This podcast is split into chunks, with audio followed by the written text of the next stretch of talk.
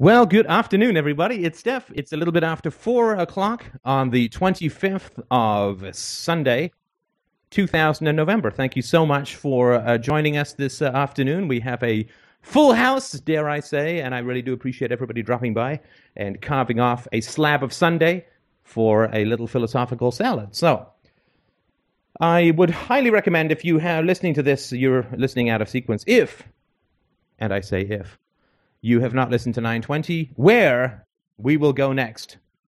Also known as G O Y A. And that will make more sense a little bit later. So, if you could listen to 920, if you haven't already, this will make a little bit more sense. And um, uh, I hope that that will help you if you feel like, hey, I have cleaned up every scrap of personal business that I conceivably could, and now I must forge on to new territories. The new territories are explained in abrasive detail in 920, and I hope that that will make some sense to you. Uh, thank you, of course, uh, to donators this month. We have uh, been cranking out. The last time I did a big advertising run in May, we doubled the number of people hitting the site, and that never went back down. Uh, spent about $5,000 in April and May to advertise FDR. Thank you to the donators who made all that possible and kept me in possession of both kidneys. I am doing another big run at the moment. After the site redesign and so on, we are doing a big run. Greg and I are pounding Google and Yahoo groups, and I'm spending a small fortune on StumbleUpon to make sure that people trip into our more, so to speak. So if you can spare any shackles before the end of the month, I will turn them straight over to StumbleUpon. And of course, the Google ads continue to run, as do the Bidvertiser ads and various targeted blog ads, and uh, it's good. We are uh, uh, experiencing a rather significant increase in bandwidth usage because we have lots of new listeners, and also because I spent some time a couple of weeks ago upping the quality of the first bunch of files so that um, uh, new listeners would not be too appalled by the audio quality, and uh, it would not be a distraction from hopefully the content quality. So Thanks so much to the listeners. Thanks to the purchasers of the book. The uh, Freedomain Radio Swag Shop is uh, has been set up by the fabulous employee number two, Greg. Uh, yeah, so thanks so much to the donators. Thanks to the book purchasers. Uh, thanks, of course, to the gentleman who gave a very glowing review of Universally Preferable Behavior, a rational proof of secular ethics. And oh, dare I say it? Dare I say it? Thank you, thank you, thank you so much to the Ron Paul supporters who have left such enlightening comments on my YouTube video, wherein I, post, I posted about 40 minutes of questions and criticisms of the Ron Paul approach, citing historical example after historical example going back about 150 years, and uh, pretty much got called a turnip head repeatedly, and turnip head is probably the nicest way that I can put it. So I um, just wanted to thank the Ron Paul supporters for coming by and helping me uh, to uh, to um, uh, sort of shore up my theories that philosophy creates beauty and politics she doth create the ugly fest. And uh, I I put this out there not because I'm anticipating any um, particular change of heart from a true Ron Paul aficionado slash cultist slash daddy replacement aficionado. I'm not expecting these people to change their minds, but what you do want to do is you want to put out your predictions about how things aren't going to work so that when they don't work, people can remember who are at all interested in actually having things work and so on. They can remember, well, this guy said it wasn't going to work, so maybe I'll go and listen to him. Now that's going to be a year, uh, maybe a year and a bit. So just wanted to mention that uh, I wanted to put it out there both for that reason and also just to show you, you know, like, I mean, there's some pretty recent arguments in there. I certainly don't claim to clinch the case during that uh, video, and if you haven't seen it, it's well worth looking at. It's Ron Paul, The Shape of Things to Come. But no particular response uh, that merits uh, any, any argument. One gentleman did post, since I was talking about how um, the government is an agency that works to defend itself, those who have a vested interest in it. And so I did talk about that uh, and how if you try to privatize stuff, the civil service unions will be up in arms but uh, and I did get some responses back saying, "Well, the, the the the French president has uh, confronted a a rail workers union, and uh, and the public sided with with the with the government rather than the rail workers union, and so on." And that's fine. except that has nothing to do particularly with what it is that I was talking about. And certainly it has nothing to do with the kind of radical changes that Ron Paul uh, claims he will be able to, to put into practice. So, um, what happened basically is there was a rail strike for a couple of days because there are a bunch of railway workers who have retirement at 50 uh, or 55. And uh, uh, what happened was they went on strike, the country shut down, uh, the union realized that the people weren't sympathetic to them, and then they went back to the negotiating table. But nothing has been decided. Nothing has been decided. Nothing has actually occurred to limit the size and power of the state and its obligations in France. So that is not even scratching the surface of the kind of stuff like getting rid of the Fed and the income tax that Ron Paul is talking about. So there was a symbolic victory in France, a war of words that was won by the government, and that is not actual change, right? And and it's really it's not good to see people grasping at straws that way. I was also accused uh, um, of uh, slandering Ron Paul because I said that Ron Paul wants to deport uh, 10 to 20 million Americans, uh, that this is a slander that I have been repeating for six months and I should not slander uh, Ron Paul in this manner. So then, of course, I went over to the Ron Paul website and copied the, uh, the words about 10 to 20 million, the Ron Paul's words, 10 to 20 million illegal immigrants, and uh, posted it back and uh, that he wants to deport them. And sorry, somebody's just joined. You need to mute yourself. We are definitely muted up here. All right. So um, uh, Ron Paul uh, absolutely wants, he says, you know, these are a lot of people to be breaking the law. No amnesty for illegal immigration. No amnesty for illegal immigration. Well, of course, that's deportation. He wants to uphold the law, and the law is that illegal, illegal immigrants are deported. Right? And he says, I want to uphold the law. And of course, the sickening thing about this, the sad thing about it in terms of the, the people who were criticizing me on this, is that they claim that I was acting basically by slandering Ron Paul in public. And they said this in public, and then when I corrected them with Ron Paul's own words, what did I hear? Why? I heard nothing. I heard nothing. No apology. No, gee, you know, I was really concerned that you were slandering because slandering is really bad, and I'm sorry for slandering you in public, blah, blah, blah. And just, just sort of mention, just so people understand this.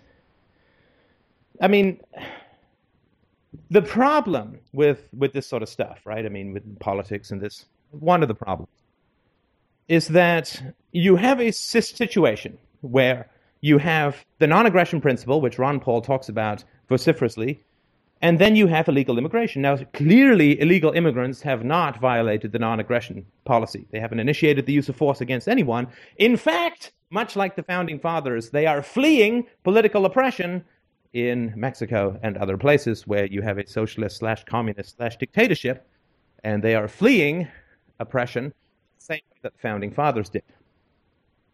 So when they then turn up on American shores, you have a problem if you're a politician and you're trying to appeal to the xenophobic Whitey von Whitey crowd.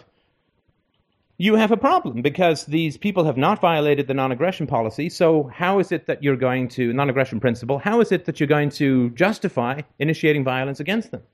Well, you have no choice. You have to say, I'm going to uphold the law. And immediately, you are no longer interested or can no longer credibly be taken seriously in the realm of philosophy or virtue or values or truth.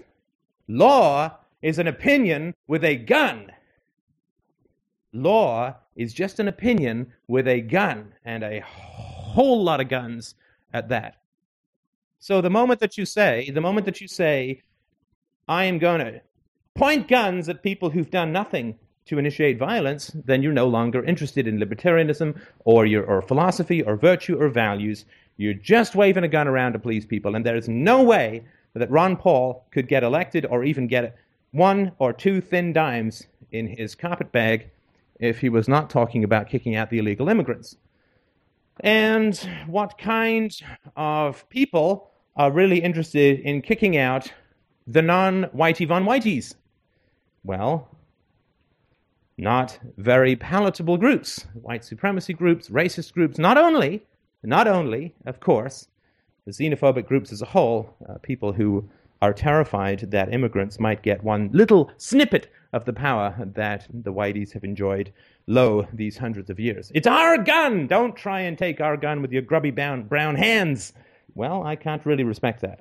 And, uh, uh, but it's inevitable, right? If you're going to go with the non aggression principle, the moment you start talking about initiating the use of force, you have to make up this magical thing called, well, I'm just enforcing the laws of the country, as if that means a damn thing. Who is who as a political leader has not enforced the laws of his damn country?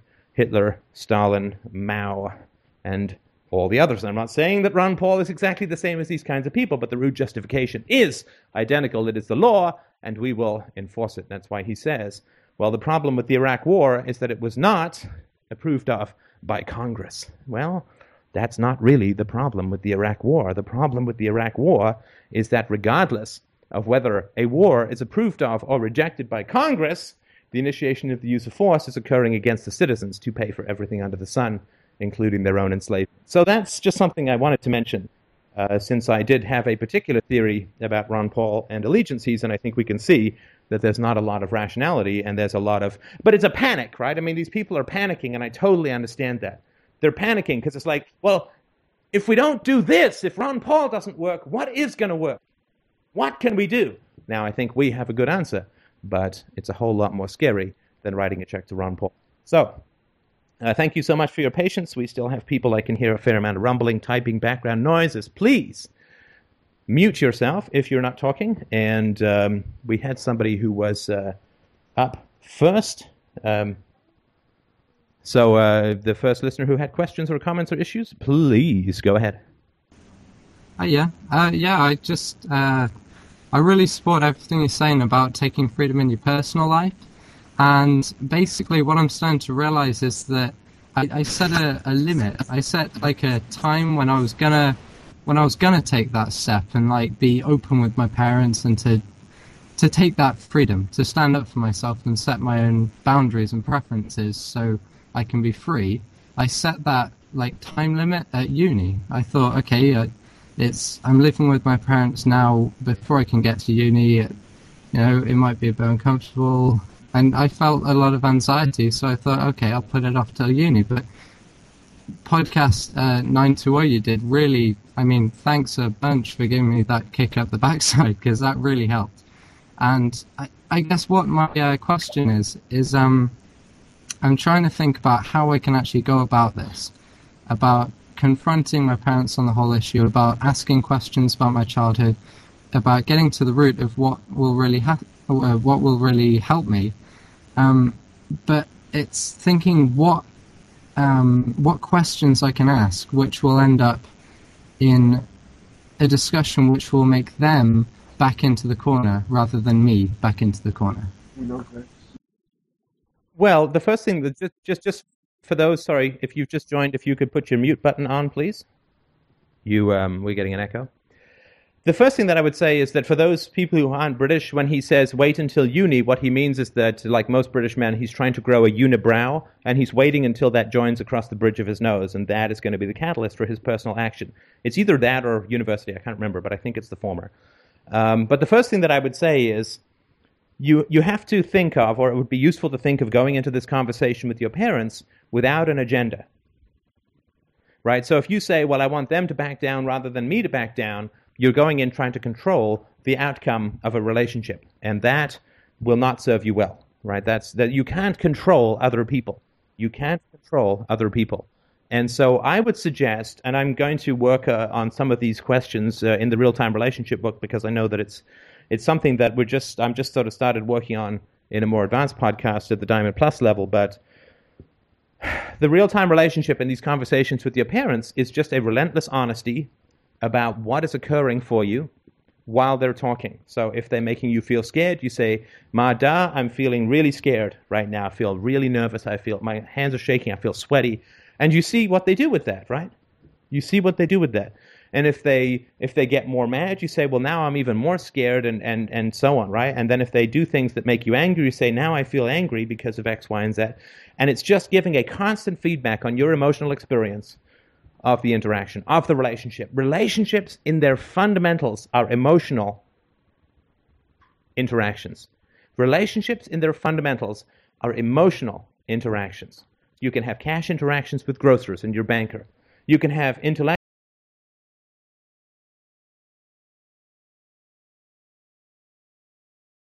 But relationships at their core are about values and virtue, and values and virtue translate into emotional energy. I mean, that's the one thing that we've always been talking about here that from the roof of the skies to the root of the earth is the same uh, essential grand ideas. That which is our highest and widest abstraction is also our deepest and most fundamental emotional experience. Yeah, sorry, it's nothing I can do about the choppiness. We have uh, as much uh, bandwidth here as, as humanly possible. But so uh, I know that that is an abstraction that doesn't really help that much, but it's just something important to remember that your relationship with your parents, if it is to be saved, if it is to be created almost, has to be not with you going in there trying to get them to back down, but just to say, my experience of you as parents is X. I feel good, I feel bad, I feel this, I feel happy, I feel sad. That's my experience of you as parents. And if they say, well, you're wrong, right? Then you say, you know, when you say that I'm wrong, I feel so bad inside. Like I feel like I'm, I'm on a trap door that's just opened in the floor and I'm just falling. It's really scary when you tell me that my experience of you is just wrong. It makes me feel kind of crazy. It makes me feel afraid. It makes me feel angry too, because I kind of feel like it's not true. I feel like you're just kind of being defensive. And and they just wait to see what they come. Oh, stop psycholo- psychologizing. What's all this psychobabble? Stop listening to that bald Brit Canadian Commonwealth dude, right? And then you say, and then you say, important to me. This is podcast and so on. And now I feel uh, even more scared. I feel I can I sense that you're really frustrated, and and and what I'm feeling is that I don't know how to I don't know what to say next. Like it's just being relentlessly honest in the moment, and it is unbelievably difficult. It is, it is like fifth Dan black belt difficult to do it. Not because it's hard to know what you're feeling, it's just hard to see what happens to people when you're actually emotionally honest with them. It's hard to look into that kind of ugliness. And uh, that's what we need to do when we're going through this kind of process. Does that, does that make any sense? Yeah, that makes a lot of sense. That really helps. I guess the thing I was confused about was, I get well, no, I guess the thing I knew but didn't want to admit was that the real time relationship is not something you just use as if I have to wait for like my parents to say something or do something really horrible for me to give my emotional reaction. I can just start off the conversation with a reaction to what they did to me for the you know the last 17 years. Exactly. This is a real time relationship is fundamentally proactive, right? You're bringing the truth of your experience to your relationship with others. And I swear to God, no matter who your parents are, even if they're Charles freaking Manson, there is no parent, no human being, no lover, no child, no teacher, no sister, no brother, no aunt, no uncle, no grandparents, no niece, no nephew, etc., etc. All the Waltons agree that they would like you to tell them the truth about your experience. There's nobody on this earth who is going to say to you, I don't want to hear the truth of your experience. I don't want to hear honesty from you. I don't want you to be honest with me. Lie to me. Right? So, what we're doing, and this is part of the whole On Truth book, right, is what we're doing is we're simply saying, okay, what if virtue, what if honesty is in fact a real value? Let me be honest with people about how they make me feel or how I feel around them. Not in terms of condemning them immediately just saying, look, with you, and being open to theirs, right? And then if they say, well, my experience of, of is that you're an ungrateful child, that's my experience of you, then you say, well, that just really scared me what you said there, but, but tell me more, right? And then just let them go and then talk to them about how you feel. And you will get to the root of the relationship in 10 minutes.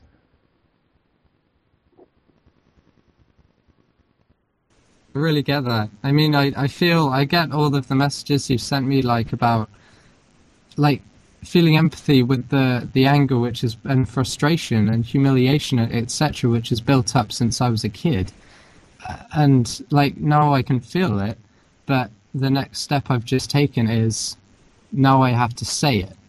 I mean, I, it, it was like I was caught in that, um, like Hamlet, right? Like like I don't yeah. like I don't I, I don't want to like scream at my mother and like uh you know turn into turn the whole situation into something horrible which she can just say uh, oh no look how hormonal this crazy teenager is and and you know then blame me for going mad at her and being violent in, in my language you know. I mean that that's not that's not productive at all. I mean that would just make the whole process worse for me as well Right, and and if you're if sorry to interrupt, but if your mom says basically in one form or another, I want you to stop talking like this. I want you you- you're talking like some Vulcan emoting robot. I don't like it. Stop talking about this. I want you to share your feelings or whatever, right? And whatever she's going to do, or if she just gets up and storms out or says, "Oh, I can't talk to you when you're like this" or something, right? Then you say.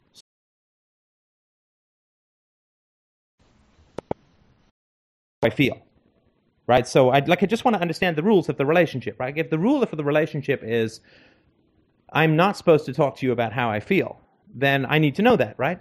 So you because you need to get a commitment from people about what the relationship is, right? You have to have some kind of contract with the people in your life, even if it's implicit, right? And so you say, okay, so like, is it, is it that I'm talking to you about my feelings that bothers you? Is it the feelings themselves? Is this, are you just uncomfortable with it and I should do it more? Or do you just like, we never do this again and I'm never allowed to talk to you about my feelings?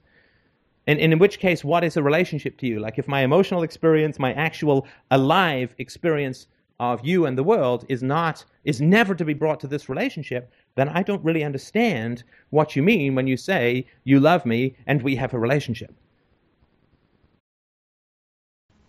Right, that makes a lot of sense. I mean, if I want her to be honest with me, the least I can do is be honest with her.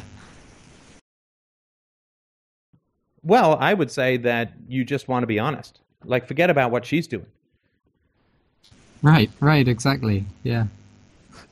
As I say, you only have control over your own level of honesty and vulnerability. You know, the reason that people lash out, the reason that people lash out is they're getting close to the truth. Right? Not lashing out is really hard because what's on the other side of that is very, very strong emotion. Very strong, like storm tossing emotion, like crack skyscrapers emotion. And that is a a very hard place to go to. It's essential because that's where our future and our energy, not to mention the future and the energy of the species, the planet. But that core is where we need to get to, and that's what happens when you don't blame, you don't mythologize, you don't lash out, and you stick with real honesty and vulnerability.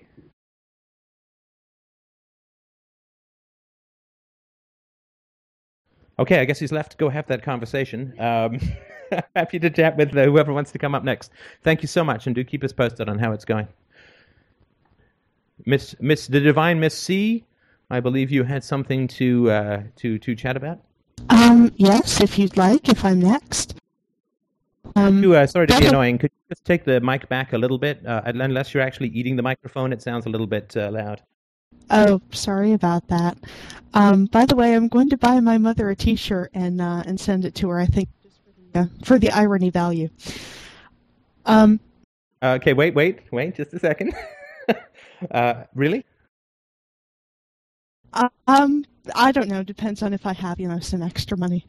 Okay, okay. Just wanted to see where you were with that, but uh, let me not interrupt you so again. Sorry, go ahead. Um, I watched the uh, the Ron Paul video the other night, and one of the things that you talk about is um, sort of working towards personal freedom versus you know societal freedom, since society is obviously not ready for to be free yet. Um, one of the things that I've kept running up against in, in my own thinking is I would think that they would have to go hand in hand.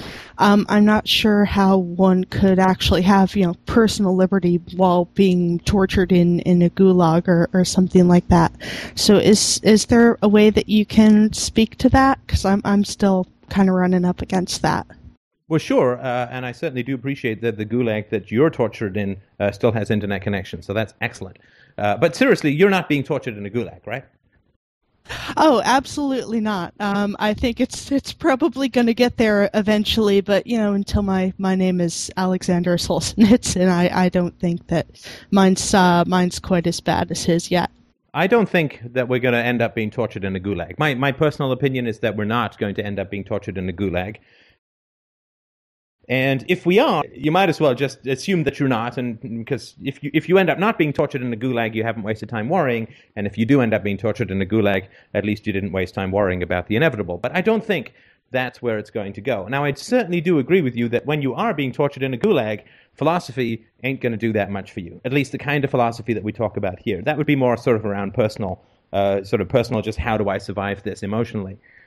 The philosophy that we talk about here is in the realm of nutrition, right? So, uh, in the realm of nutrition and, and exercise, which is all about preventing health problems as, as far as it's able to, then we can do we can do an enormous amount to help people you know, eat well, exercise, not get diabetes, not be overweight, and so on, right? However, what diet and exercise help when you're currently having a heart attack? Well, the answer is it doesn't help at all. Right? So you're you're completely right that this philosophy will will not do you a whole lot of good in a gulag, right? I mean, then you might as well believe in Zeus or the Christian God or whatever, it doesn't matter, right? diet and exercise is all about prevention. It's to some degree around cure, right? Insofar as if you have the heart attack and you survive, then clearly you want to deal with diet and exercise. So uh, that metaphor I found to be quite helpful in understanding that what we're trying to do is prevent society from having the aneurysm of fascism, right? So we're working to to prevent this from occurring, and that, uh, that that we have power over that is the key, right? You have power over your relationships. You have no power over the state. You have no power over other people. You can point guns at them, but fundamentally, all you can do is force fleshly obedience. You can't force love. You can't force loyalty. You can't force commitments. You can't force donations. I've tried. You can't force other people to do anything. Uh, that is of any value, right? All you can do is reduce them to a meat puppet of obedience, as happens so often in families. So, recognizing where you have power and control is certainly key, that you can bring freedom to your own life through your own choices. Through that, through that, you liberate the world. And I'll tell you just a very short story about uh, a dinner that Christina and I had on Friday night. There was a guy at the dinner table who said to me, Well, you'd kill a guy for a million dollars, right? And I said, Canadian? No. I said, no, I would never kill a guy for a million dollars, and it didn't matter how much money I had. I'd live under a bridge in a box before I would kill a guy for any amount of money. Uh, and he said, well, I would kill a guy for a lot less than a million dollars, right?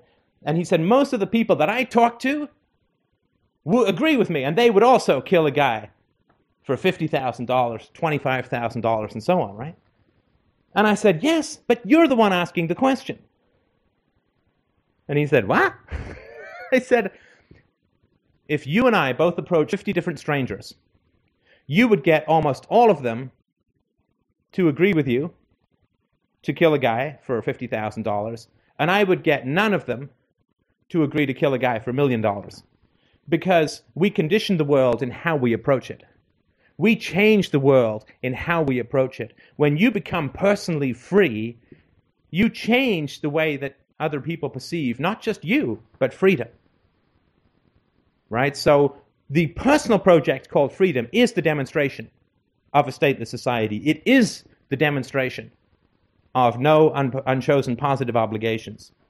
The way that you interact with people when you're free is like a positive virus, and it's not going to make the world free tomorrow, 10 years, 50 years from now, but how you approach the world is the most conceivably powerful way that you either aid or hamper the spread of freedom as a whole.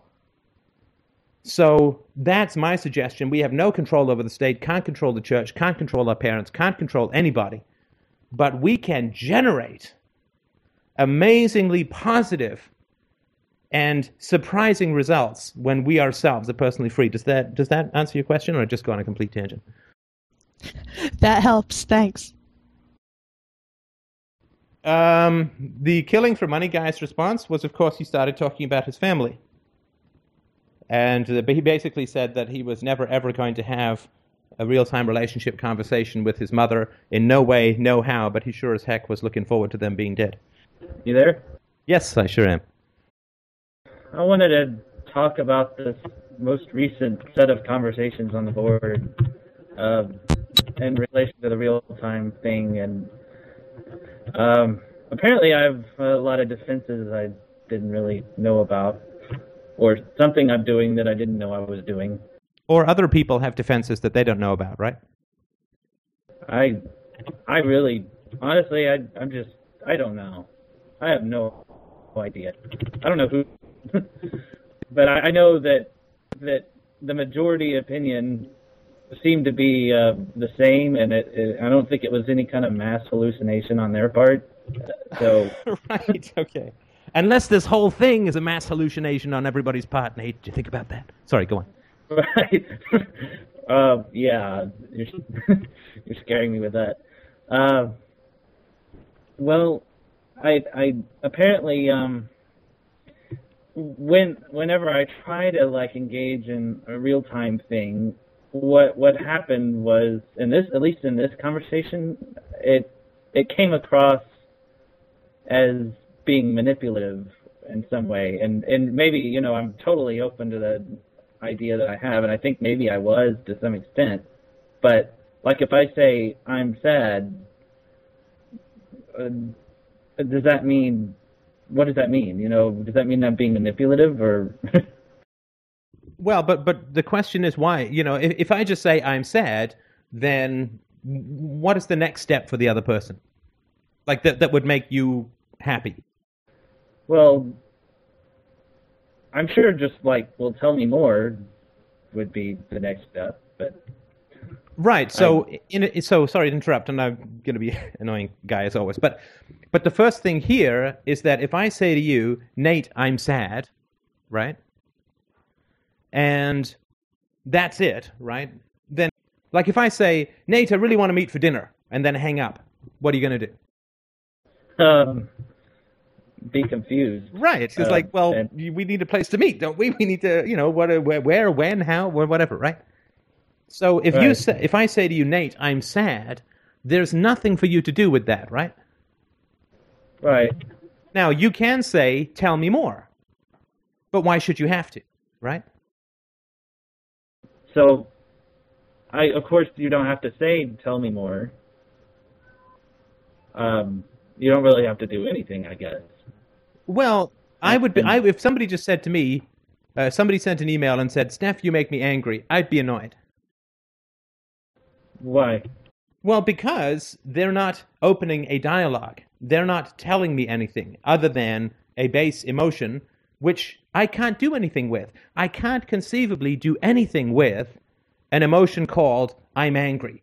Just as nobody can do anything with an emotion called I'm sad, right? Like if somebody calls me up and says, I'm in pain, I don't know if they've just lost their mother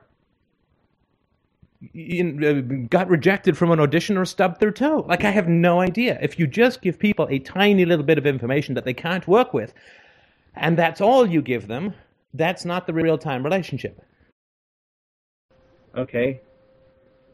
So let, let's say, what in in in re- relation to the other thread um, that I'm confused about, the the uh, the one where the we were talking about not confronting our parents in a real time sense. Uh, I didn't I didn't parents at all because I knew exactly what would happen if I did. I I knew I would go round and round and round and and it would it would go nowhere and I would get the same confusing it would either be sentimental passive aggression or or some kind of uh, attack on my intelligence. well, but sorry to interrupt. Sorry to interrupt. I can guarantee you that a real-time relationship conversation never goes nowhere, and it never goes around in circles. Right? Because because here's here's the thing, and I, I mentioned this on the board. Right? If you had gotten to the core of your relationship with your parents, then it seems inconceivable that you would end up in the subsequent disastrous romantic relationships, right? I mean, if you really right. get that smoking is bad for you, you don't just switch to filters, right? So right. what happened was when you when you were looking at your and this is nothing I was talking about at the time, as as one astute listener pointed out, right? Like I was sort of saying, okay, well, you sort of get who they are and so on.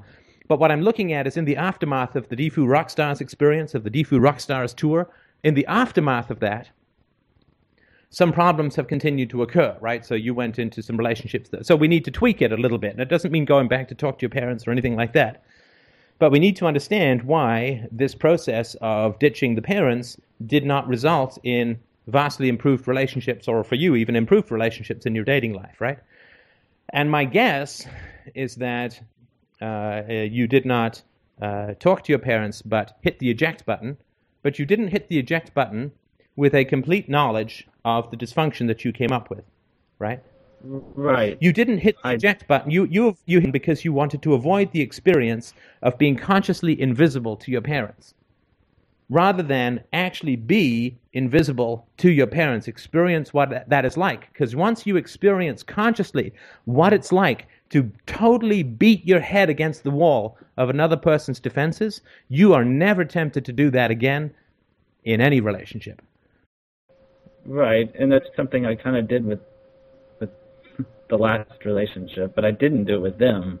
Uh, Do you think it's it, it's important that I do it with them? Because if so, No. No, no, because now now what happens is because you've been out of it for a while, what's going to happen is if you get back into it, they're going to say, "Oh, so he can be gone for 6 months and then he'll be back." So all you've done is reset the clock, right? So you can't go back uh, and and do it now. I think that would not be a good idea, right? And certainly you did go through that with your fiance, your ex-fiance, so that's good, right? But um, I'm I'm leaning more towards, and I did talk about this on Truth, right? To examine your parents about ethics and virtue, and their like, you can get very quickly to the core of these kinds of things. And I've been sort of reviewing my own and Christina's deFOO experiences to to figure out where the difference is between what we did and what some of the other people have done. Not everybody, but the difference is that uh, we put ourselves uh, in a completely vulnerable position over and over again uh, until we totally got it, like with no doubt, no questions, no issues, no. what you cut out there. Um, yeah, that we um, uh, we we just totally put ourselves out in a vulnerable way with our parents and siblings, um, and and kept asking and kept saying, "This is what I need," and so on, until you really get to the core of the relationship, which is that there's no person in the other body. Right. So, did I screw myself or? Well, no, no. What happened was, I mean, look, let, let's look at the upside, which is considerable, right? Basically, what's happening is you're out of the wheelchair, and now you need a couple of new dance steps, right? That's not, you know, you're out of the wheelchair. So let's let's not uh, let's not poison the the silver lining on this uh, cloud or darken the whole sunshine that we've got, right? So you got your uh, manipulative parents out of your life. You did things have happened, right? But when we're talking about how to tweak this, because we are inventing a kind of new paradigm for relationships here, or basically coming to the reality of relationships. So there's always tweaking, right? There's always things where you say, well, you know, if I did that again, I would do it this way. And that kind of stuff is, is what we're talking about here. So it's not like, well, I didn't, I didn't jump out of the burning plane perfectly, right? I, I twist, I, I bent my toe when I could have landed better. It's still better than being in the burning plane, right? So it's going down. So uh, don't uh, don't say, well, now I'm screwed because I missed one particular thing because you went through a lot of that with right your fiance. It's just that if we were to go back in time, this would be my thought. I would suggest going to have that conversation and staying in that conversation with your parents, uh, and and really being. And of course, I'm working on this real time relationship book, so I'm sort of mulling over this stuff. A little. My God, I detached from my parents in the wrong way, and I'm I'm cursed, cursed to wander the earth as a loveless wreck forever. No, it's nothing like that. It's just that when we look back on this, uh, everything that we're doing that's so new, it is helpful, uh, highly helpful to to to tweak it, right? For the people, uh, obviously for ourselves, and also for the people who are um, coming coming after, right? right. Yeah, it is. this is so very new that there's there's not a lot of places you can like I was saying on on one post uh, like trying to get uh, get this far with a therapist. I mean, I don't get I, I don't get my defenses pointed out by them. I mean, at least the not the last two. They've they've not been very good at all. But maybe the next one will. I don't know. But it's like trying to find a telephone in 1896 to it's you know it it's just not gonna be easy Right, I'm not find. getting Mars on this thing. I don't yeah. think. Right. Um, but I maybe it, it I really don't understand the real time thing very um um real I'm not really understanding the real time relationship thing too too much I don't think and maybe it, maybe I should just wait until the book or Yeah, I mean, we are we are having a seminar, right? We're doing this thing in Miami, which uh, is going to be where ba, ba, ba, you know, the unveiling of, you know, whatever it is that I've been able to come up with uh, is going to be there. If not the final book form, at least uh, the, the general ideas. Uh, and, uh, and so we'll, we'll talk about it then.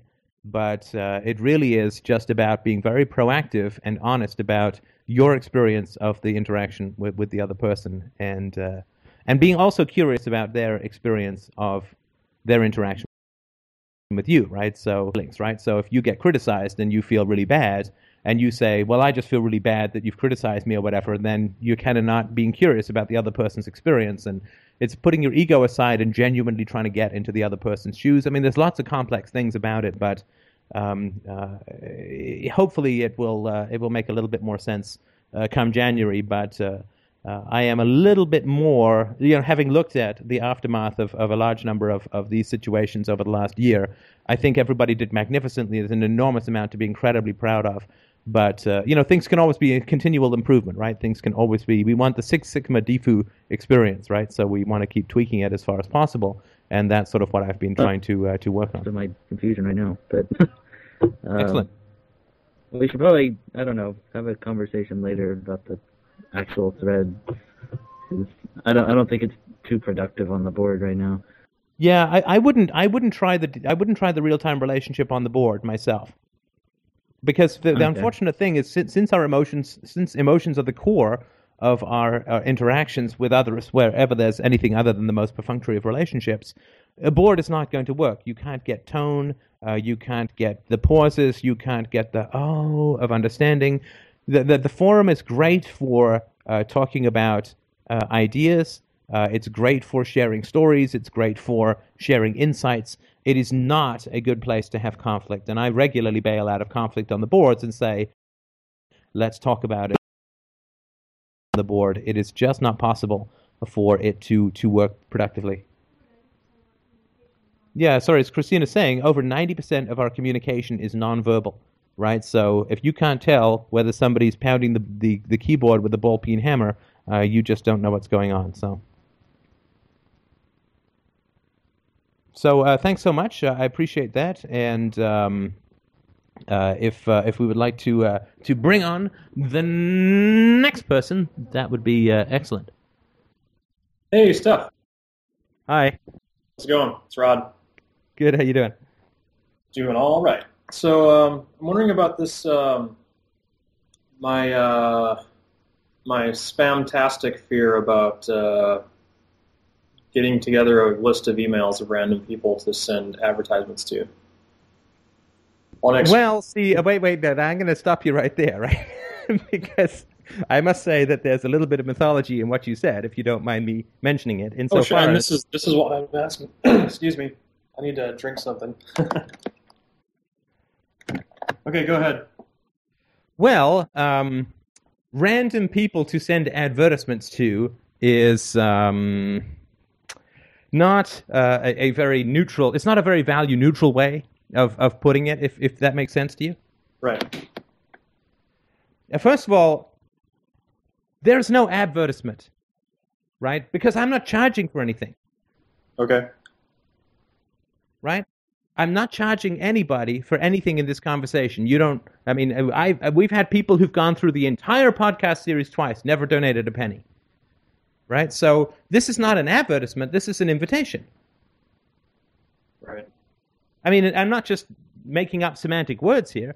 An advertisement is if you're trying to sell a product, and I'm giving it all away. And there's no hidden catch, and there's no listen to 10 podcasts and I own your dog. I mean, there's nothing hidden, right? If they want to donate, great. But it's not, it's not an advertisement, right? And, and secondly, of course, the way that I have talked about it is it's not random either, right?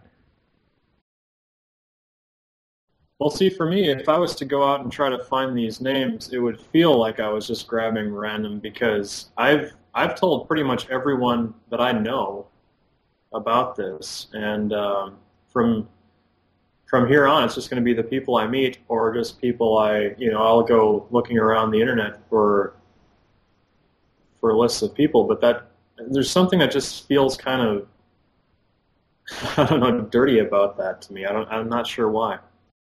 Well, I mean that's that's a very interesting question, and I'd like to spend a few minutes on it because this is something that is important. But let me ask you this: If you were being paid five hundred dollars per email to get uh, emails of people who were interested in this conversation, so you could make a fortune in like a couple of months and retire, how would you go about doing it? You know, I, I, that's for some reason that still didn't dislodge anything. I mean, it, the the feeling is very much the same. It's it's the I'm extremely excited about the well, you know, it's not an advertisement, so it's not a product, but you know what I'm saying is like the subject of these emails. I'm really excited about that. I mean, it's it pretty much dominates most of the conversations I have lately with my acquaintances, and um, I've been telling people verbally about how awesome these books are and such, and I'm just so delighted to be a part of this conversation in the early days because I think someday, 100 years from now, people are going to look back at this and say this was a watershed moment in history of the human race. I mean, I really feel that this is huge, but I there's something about like I, I get this image of someone opening up their email and seeing a a like a it's the equivalent of a cold call to me, and I have really when I get unsolicited emails from anything, no matter even if it's from a source that I would normally be interested in, I get really just put off by it. Like I don't want to see that there. I mean, I, I surf the internet with ad block on, so I don't see any advertisements anywhere. I I just I can't stand things that are uninvited in my life, and and if I feel that if we if we contact people with these emails out of the blue like that, it's going to turn people off from this conversation. I don't know. It's it's probably my reaction to something, and and I'm probably telling myself a story, but I'm just not sure where it's coming from. Well, and I'm certainly open to uh, other possibilities, other alternatives. So, how would you suggest uh, that we could uh, uh could get the conversation out to to more people? Um, I'm ordering one one of those really tacky. Um, uh, back windows decal stickers with the with the website name on it. I mean, that's that's going to be like my car wearing a T-shirt, I guess. But um, and see, that's something that I'm putting it out there for people to see, but I'm not throwing it at their email inbox. You know? Okay, and so uh, when you, um, what do you feel when you receive an unsolicited email? Right. So, like, just if you'd never heard of this conversation and somebody said, listen, there's this great podcast about philosophy. It's free. Uh, it was an award winner or a top 10 or whatever, 2010 podcast awards, biggest philosophy. Would you feel that that was like intrusive? Would you feel like that was uh, annoying? Would you feel like that was uh, um, uh, invasive? Yeah, actually, I do. I mean, even there are some uh, emails that I receive from lists that I've even subscribed to that I start getting annoying that they're coming in. And these are the ones that I've voluntarily gone out and looked for and said, send, sign me up, send me stuff. And then I start getting really annoyed that they're there sometimes. And so, I mean, there's, I don't know, maybe it's just something weird about my inbox that I just hold sacrosanct or something, but. Oh, I guarantee you it's got nothing to do with your inbox, but that's where we'll start because it has a metaphorical level for sure. you, right? Because, right. like, we, we I, I don't like sending out unsolicited emails, right? And I sent right. one out, one list out April of last year, and I just reused those emails again, right? So I figure once every 18 months is not exactly spamming people. Of course, uh, for a lot of people, uh, it may go into the spam uh, box. Uh, some people will. Some people have thanked have thanked me, right? Written back and said, you know, that's great. I'll definitely check it out, and so on. Uh, yeah. Other one one guy over the last year and a half has said, you know, this is unsolicited email. You shouldn't be doing this. Blah blah blah. Right. But to me, it's like, well, you put your contact information out on the internet. Uh, you've got a blog about libertarianism. I'm sending you links to a free libertarian podcast. Like, help help me understand how that's abusive. you know what I mean? Okay, like, now that that just changed something in my mind there. That for some reason that that flipped a switch that the you're going to earn 500 bucks an address didn't flip in my head. So Right. So here, there's a kind of uh, uh, maybe it's more of maybe of course. I mean, you'd be less motivated by the financial rewards and more motivated by, for me, if somebody puts their email address out on the internet, and I don't try and figure out their email address from their blog or anything. Like if it's if there's a contact me there button or a contact me there form, then I'm going to grab it. And I'm not going to put them on my email list and spam them every week. Of course not, right? I'm going to send them an invitation. It's like, you're interested in libertarianism. Here is a free libertarian show that I think you will really enjoy. Right? I, I mean, that's not invasive, right? Isn't that helpful? Yeah, it is. Right? So- Because by, by your principle, right, uh, most of the people here would not have been. Well, I shouldn't say that. By your principle, a lot of the people here, like Greg, would never have, have come, right? Yeah, and that's I I recognized that when I was talking about this on that thread. That's how Greg got here, and obviously Greg's one of the more valuable members of of this community. I mean, I value him in the community. I'm not. I don't care what other people think, but Actually, he's one of the most expensive members of the community for me, but but I do know what you mean. Right, right, yeah. So anyway, the um, uh, yeah, it's um,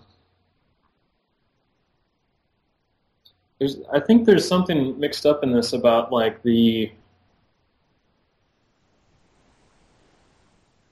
uh, maybe, it's the fact that I I, I fear too many. Um,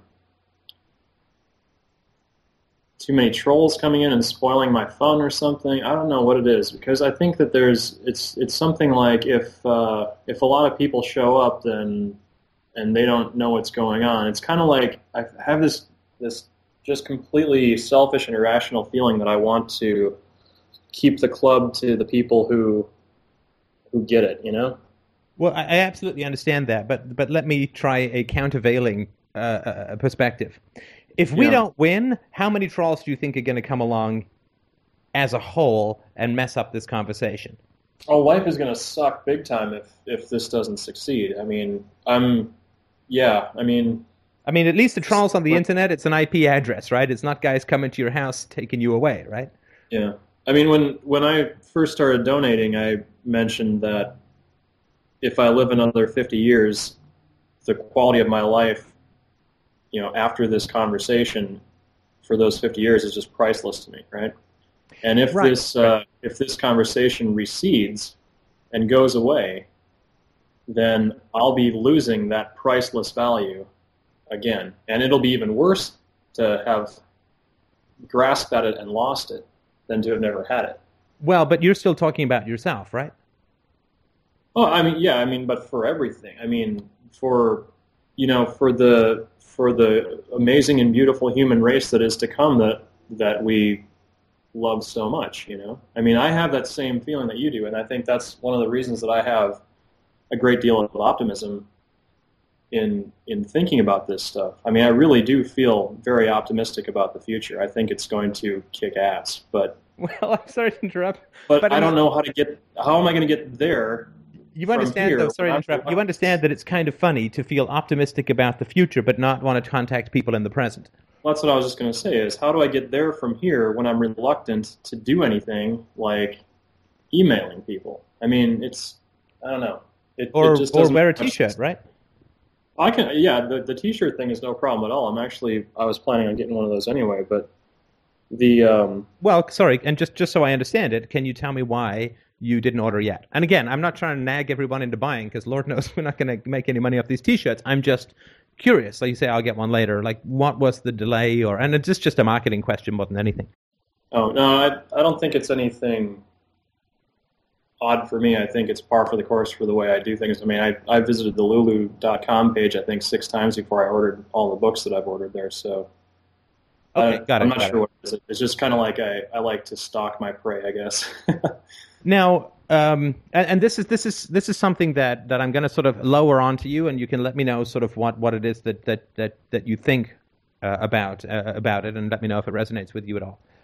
Okay. What I get a sense of, and certainly having known something about your history, is that for you, empathy was a disaster, right? Yeah. Yep. Right. So e- empathy was was the massive meat hook that other people could plunge into your heart and drag you wherever the hell they wanted, right? Yes. Or should I use a more extreme metaphor?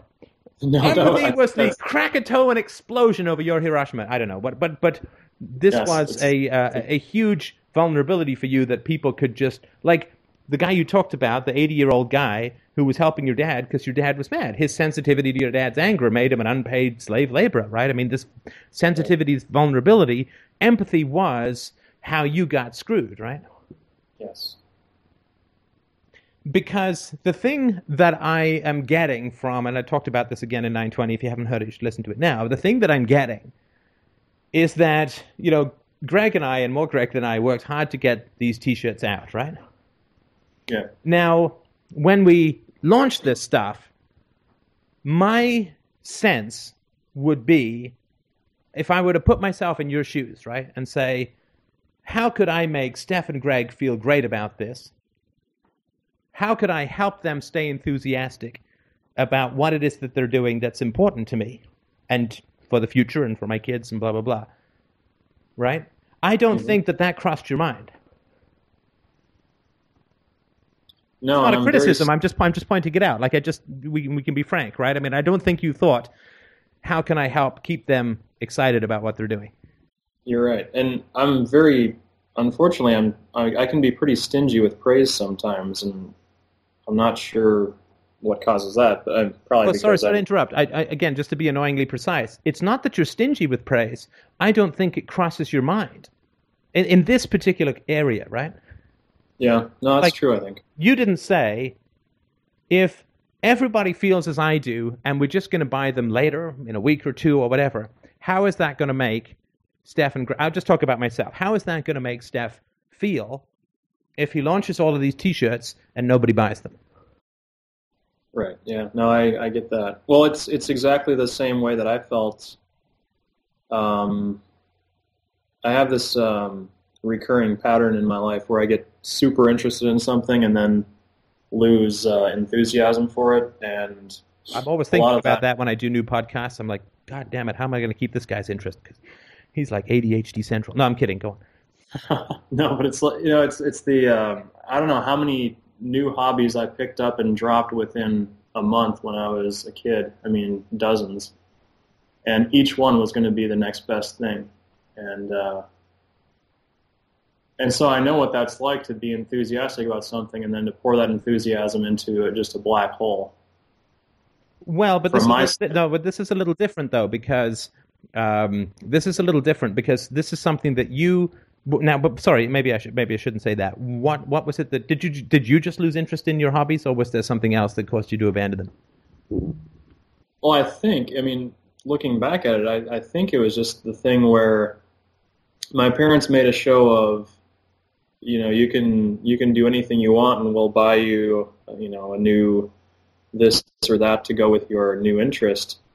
But that was it. I mean, it was the they made it materially possible for me to pursue that interest, but that was literally the end of the the um, I guess mirroring of my enthusiasm from them. Right, so they they wouldn't take any interest. You, you get a wood burning kit, you lose two fingers producing an ashtray. They don't even take a look at the ashtray, right?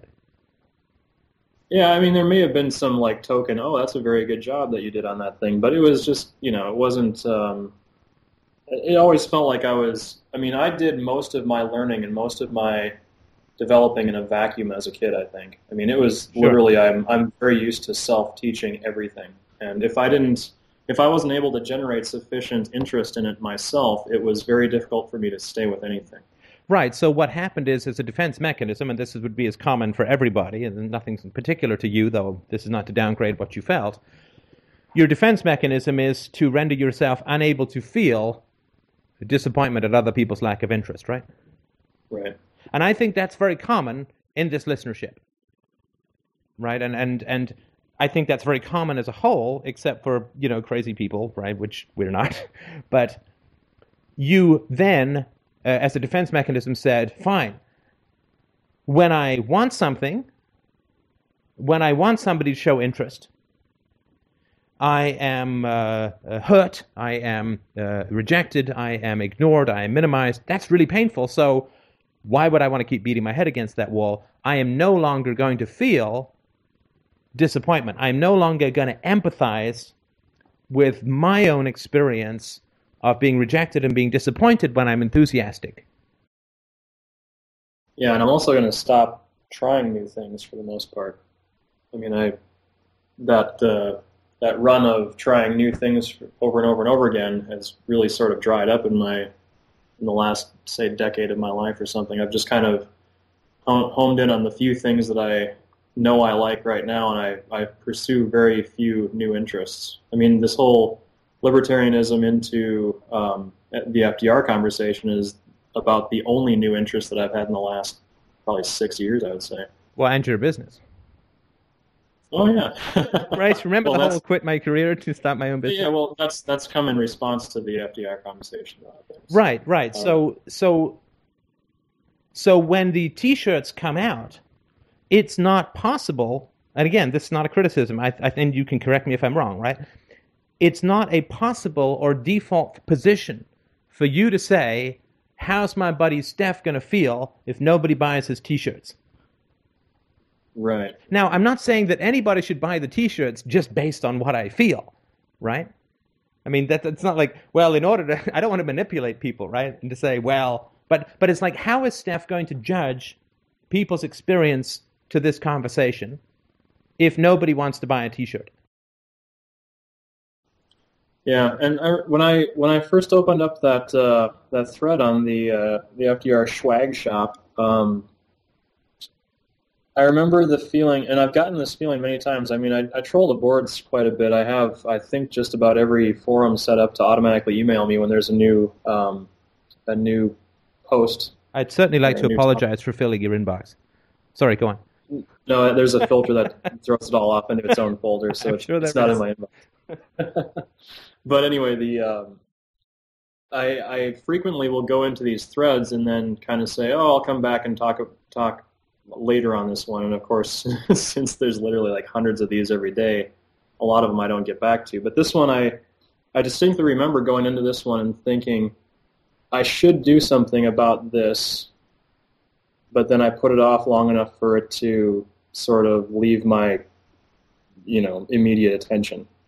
Right, and that's because your immediate attention was on yourself, right? Which again, um, I I would say that your immediate attention should be to some degree you know my friend is selling this stuff and and you know obviously he's not making any money from it but your your your focus should be on the people who could see the t-shirt right right and that that's you know the god of atheists is sort of this thing at the end i'm not giving anything away so you've got to get into something that's bigger than just your own needs right that that's meaning right meaning is not just what we want in the moment and i'm not accusing you of that or anything like that but Meaning is when we have something that aligns our energies in a big, massive, meaty, beautiful goal.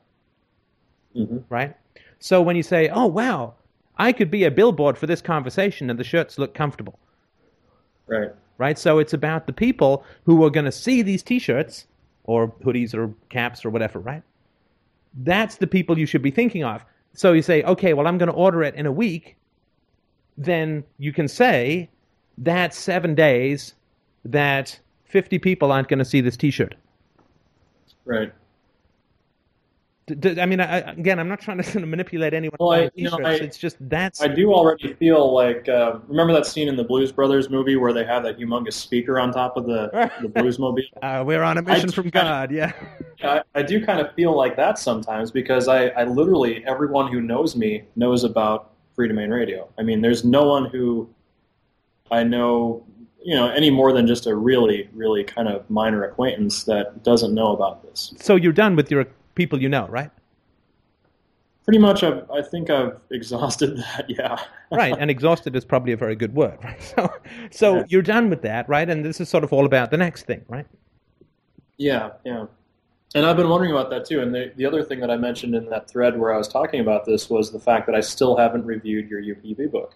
And oh, and tell me if there's I, a typo. I, I'm sorry, but just give me the typo. I'll fix it. I mean, I just didn't even. I may have read it so many times I don't see it, but just you know, give me the typo and I'll fix it, right? But then again, see, there's your fear of putting out something that's not perfect, right? Now the issue right, is, right. of course, not so much that you're afraid of putting out something that's imperfect. God knows we all are, right? I mean, I, I thought I'd maybe gotten away with UPB no typos. It turns out there were two little ones, but but mm-hmm. the key thing is, of course, that you're not alone, right? So there's lots of people on the board who would be more than happy to uh, to review your review before it goes out, right? That's a good point. Yeah, I never even thought of that. Like you- you're you're not sitting here uh, uh, on the Mir space station alone, totally cut off, drifting in deep space, saying, "Oh my God, I have to post a review," right? So there's a reason why. There, that, that- that's more than just the because when I say it, that's obvious, right? Like you have to proofread your own stuff. God knows I don't. Yeah. But now, see, understand that that's that's a very new concept to me, though. I mean, this whole But it wouldn't be. Sorry, sorry to inter- I'm so so sorry to interrupt you.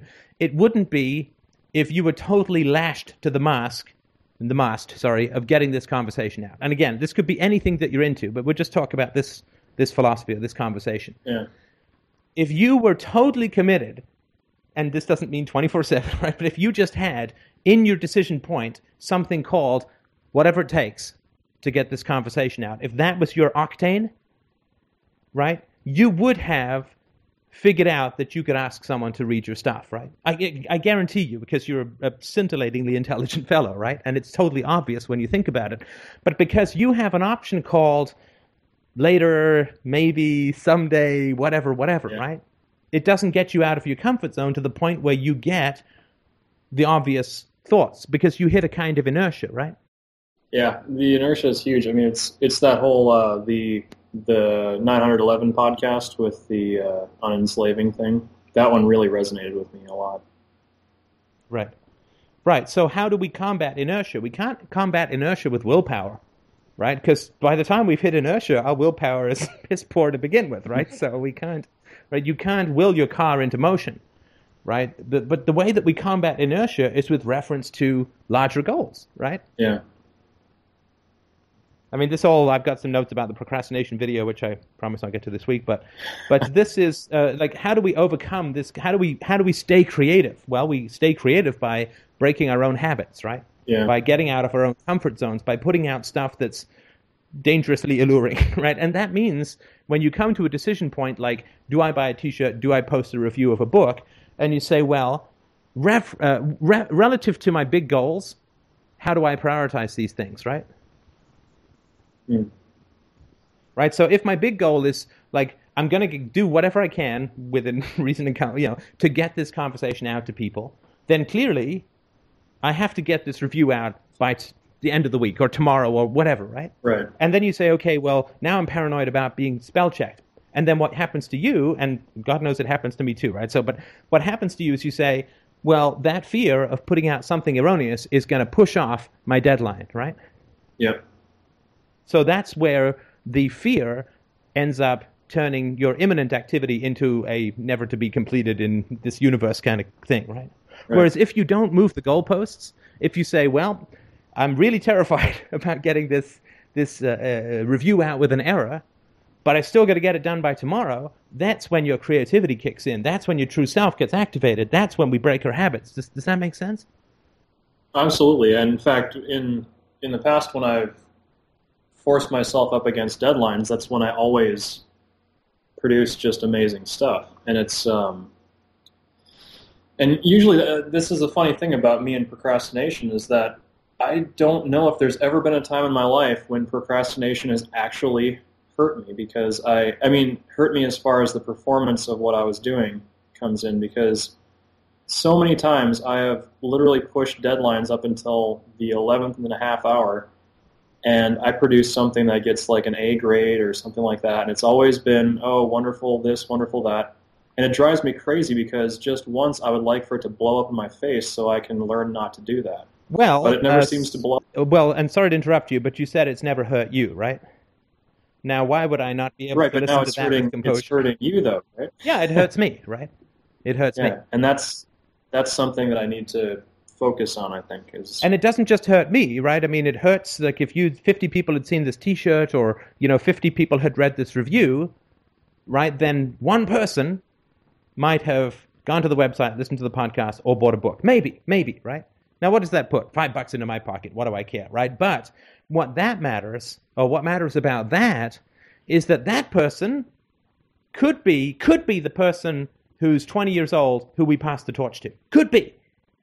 We don't know, Right. right? Could be the guy who's got $50 million in a trust fund who's just yearning, burning to do something meaningful with his life. right? Itching to blow it on something, yeah. Yeah, looking to blow it on something, right? And give me the biggest freaking toupee on the planet, like an afro the size of the Sky Dome, right? Or, or it could be uh, someone who's in the media, right? Who's like, wow, this crazy Canuck has, you know, got some magic juice that we should get a hold of.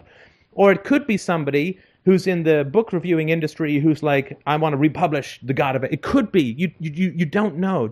Or it could just be someone who is uh, going to have kids next year. Mm-hmm. Or it could be somebody who is the most socially networked guy you can imagine with 5,000 emails that are that have, you know, great cachet to his listeners. It could be somebody who writes a newsletter. It could be you just you don't know who is going to see it and what that might do, right? But you do know that without the t-shirt, that's not going to happen, right? Right. So it doesn't hurt you to procrastinate in this area, except in the long term, right? In that we want to do what we can. Again, not twenty four seven because we got lives to live. Well, you guys do, but but um, we want to do what we can to make the world as healthy. Of course, that's going to be satisfying, and of course, that's going to mean our kids grow up in a healthier world, and of course, that's going to mean that we can take great pride in what it is that we're doing. But it has to. But all of that is so far in the future it, it, it's like floss now so that you'll have a good looking teeth in your skull, right? I mean, when you're dead, that doesn't mean anything. But but what it means now is having something which we are willing to throw our ego under the bus to get to. Right. And you know, looking back a few, uh, well, about a half a year, I guess, to the the time when I was really revving up the engines to do this, uh, leaving my old uh, career to start my own business and all that stuff, and, and the process of writing that letter to the previous employer who uh, uh, owed me money and all that stuff. Yeah. Yeah, and all of that, there was a string of time when the procrastination was just blasted out of me, and I was, I would think of something and I would do it. I'd think of something, I would do it. And recently, that has I've lost that momentum, and the, the old uh, procrastination's coming back. So well, everyone does. Everyone has, so that's why I put out 920 because everybody is really communicating to me very clearly. Uh, I don't know what yeah. to do next. I'm stuck, right? right? And and because they're stuck and it's not conscious, they're going to leave me stuck, right? Oh, it's been conscious for me actually, because when, when I started listening to that uh, that podcast, I was like, oh, sweet, he's he's he's getting to this because I I need this bad. So yeah, no, for sure. I mean, now now that we've got our own personal lives in order, and your personal life is, you know, compared to a couple of years ago, is is in good shape, and mine, according to Christina's report card, is okay. Still a lot of bees, but that's mostly around personal hygiene. But uh, actually, bees, I'd be happy to get. But um, uh, but but now that our personal lives are in order, and we're kind of aligned, and we're doing what we want, and we've got the bad people out of our lives, it's like, well, now what? Well, now we have to save the world, right? Now, now, all next, check, personal life in order, check, uh, food, check, got rid of the bad people. Next, save the world. Okay, get your fucking cape because we're doing it. right, right, right. Okay. So, are, are the capes on the uh, t-shirt shop? Don't make me come over there, man. I will. One more complaint about these goddamn t-shirts. Sorry. Can I get this cape in red? Oh, my great pounding. No. just kidding. Right, but no, we, we have to we have to go out and front and center and brave all of the telescopic laser sights of the cynics and the relativists and the Ron Paul fans and all the other people, right? We just have to go there, throw our arms wide and say, "Shoot! I'll survive. Pull the trigger, I'll fly. Throw me off a cliff, I'll float." When they're looking at me through their rifle scopes, I just need to grab my crotch and sneer, right? Yeah, pull a Michael Jackson, do whatever it is you like, uh, break dance. I mean, but but we have to go out there and say, I don't care if this sounds like a complete crazy pile of batshit. This is a great conversation, and people should be listening to this, and they should get into this. And this has credibility, and this works, and this changes people's lives. And I know that this has been said a million times before, and I know there's a million and one charlatans out there pissing in the river, but there's one clear stream that gets you places. And this conversation, which is not a new conversation, it is an expanded conversation using, using age old tools of reason and science and evidence, this conversation will do it. And we just got to go out there and keep saying that and keep saying that. And cold calling, if you like, call it what it is that you want. But that's about willing the world to a better place because all the crazy people in the world have all the motivation that we don't. And that just means they'll win. And we don't even need that much motivation. Because the reason that Christian parents have to send their kids to Sunday school for nine million years is because Christianity is badass, stupid, crazy nonsense. So we have a little current that we're swimming with called the truth, right? And that means that we don't have to swim that hard. That's why I don't say to people, I need 10% of your income and you send me the heart and valve of your grandmother and so on. Right? That's why I say, you know, we can do it with little things. We can do it. Order some books for someone. You know, write a book review. Uh, uh, just get people into this conversation. You don't have to pound doors. We're not Jehovah's Witnesses selling nonsense. We happen to have a little thing called truth and reality on our side, which means we're swimming with the current. But that doesn't mean we don't have to paddle at all. That's sort of what I'm saying, right? Yeah. Yeah, I get. Yeah. You know, it's funny. I, I used to have these conver- oh, I still do sometimes. I have these conversations with my friends that we see successful people who, for all intents and purposes, shouldn't be successful. And I say, doesn't this moron know he should be failing, but he's succeeding? You know. And here I, you know, here I am trying to figure out how to succeed, and and I'm not taking lessons from the moron who's succeeding. Right, right. I mean, why why should crazy people have time on cable and and we don't, right? I mean, it, right. it just doesn't. It just fundamentally doesn't make any sense, except for the fact that they're working harder than we are, right? Right. I mean, they're working harder. They're, they're working harder, and so they're going to win. And there's no mystery to this. There's no magic sauce, right? I mean, other than the fact that we've worked damn hard to make sure that we we're right, right? I mean, and, and, and that's a collective endeavor, right? I mean, I've been thrashing out, but people have been watching my back and pointing me in better directions, and it's been a mutual effort. So we've put a hell of a lot of work, and, and that's been for me too. Like I didn't come to this conversation with everything sorted out, right? But but we've now spent two years pounding our heads into this brick wall of truth, and we've got a nice human-shaped dent that works. And uh, that's why uh, we get installed because it's like, yeah, I got it, I got it. I'm living my life by it. It works. Philosophy is valuable. It's bringing me happiness. It's, uh, it's scary as hell, but it's worth it. And now we just have to go and you know put on the tights and go save the world because there's not much point us taking it with us to the grave, right? Right. No, I don't want to. I want to. Uh, I want to get this out there. I mean, I when I got done reading or listening to the God of Atheists, I mean, I I was freaking juiced. You know, like I sent you that dough and said, "Here, go do something with this." And again, that was probably me just trying to pawn off the work of doing it to you no, and that's but, great. That's great. Look, I mean, uh, this is the the donations are great ways to do it. Like you know, when people say, "I buy a T-shirt, I never donate again," right? I mean, because uh, you know, a buck isn't gonna is gonna help me eat. So the donations are great, and I don't mean to diminish any of that. But the donations are having me do it. Right. Right. And and that's great. I I love doing it. Don't get me wrong, but I want you to have the satisfaction of doing it. Right. Yeah. And well, and also, I mean, having a third party show enthusiasm about it is going to get the word out 20 times faster too. Oh, sure. I mean, if, if five so different people go to a Yahoo group on anarchism and talk about this, this conversation, that's good, right? I mean, that's a lot better than, hi, I'm Steph, uh, come to my show, right? I mean, that's, you know, not quite as, as credible, right? Right, right. Okay. There was, sorry, there was, sorry, uh, there was a guy talking earlier just about how you're staring at the um, I'm just just to do the good internet thing, right? Uh, HTTP colon forward slash forward slash one four nine eight two two dot spreadshirt dot com forward slash US forward slash US forward slash shop. Sorry that that is a horrible URL. Uh, we're going to upgrade it as soon as we uh, can, but that's where we're at now. Um, but yeah, I was saying I was staring at this this T-shirt right? And I think the T-shirts are good myself. We, we uh, Greg and I spent quite a bit of time brainstorming over taglines, which are hellishly difficult to do. All right, Freedomain Radio. There is no tagline for philosophy. I mean, that was we just couldn't come up with anything good.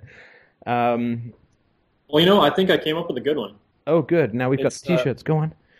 So if there's a you know moral philosophy is they've tried basing it on religion and the government and I was thinking this is like moral philosophy version 3.0. so I'd like to put to put on my T-shirt. I'm going to try um, proud beta tester of moral philosophy version 3.0. How's that? That's very good. That's very good. Note: version one and two are viruses. yeah. No, I think I think that's good. I think that's good. But this guy was staring at, and, and it says on the front, Freedomain Radio, the logic of personal political liberty, and on the back, it's take the red pill, freedomainradio.com, which I think is pretty good because it's a reference Good that stuff. uh, that the young folks will get, uh, and that's important. But but he's saying I'm standing at the uh, the sh- the store thinking of ordering a T-shirt, and I'm terrified, right? And and it is terrifying because how often in life are we punished for showing enthusiasm when we're not around already insane people, right? So you can be an enthusiastic, speaking in tongues, spitting snake venom woman at a Baptist church, but they're all crazy. So you can be enthusiastic there. But how often are you around rational people where you can be enthusiastic and not get eye rolling and sighing and oh lord you know whatever right? Th- that's very hard. To be both rational and enthusiastic is something i think that's been kind of missing because there's this buddhist spaced out head in the clouds Socrat- socratic nonsense right which is associated with philosophy but mad rank joy and enthusiasm with regards to philosophy is something that's kind of bit of the alchemical mix that's that's not been present. Uh, and and putting it on your body and saying you know, I uh, uh, I'd love to do the tattoos, but unfortunately, I came down against them. Um, but um, putting it on your body and having people talk to you about it is it's scary, right? I mean, uh, and uh, it's just uh, something that that's well worth doing, right? Because it'll feel great. And as I say, you know, I tried to sort of put the tease out there to say, well, you're wearing a T-shirt. There's going to be some other listener at your university, guaranteed. Guaranteed, there'll be some other listener at your university and hopefully they won't be crazy stalker guy. I don't think they will be. They should be a very pleasant and positive individual, but uh, but that's not enough for people, right?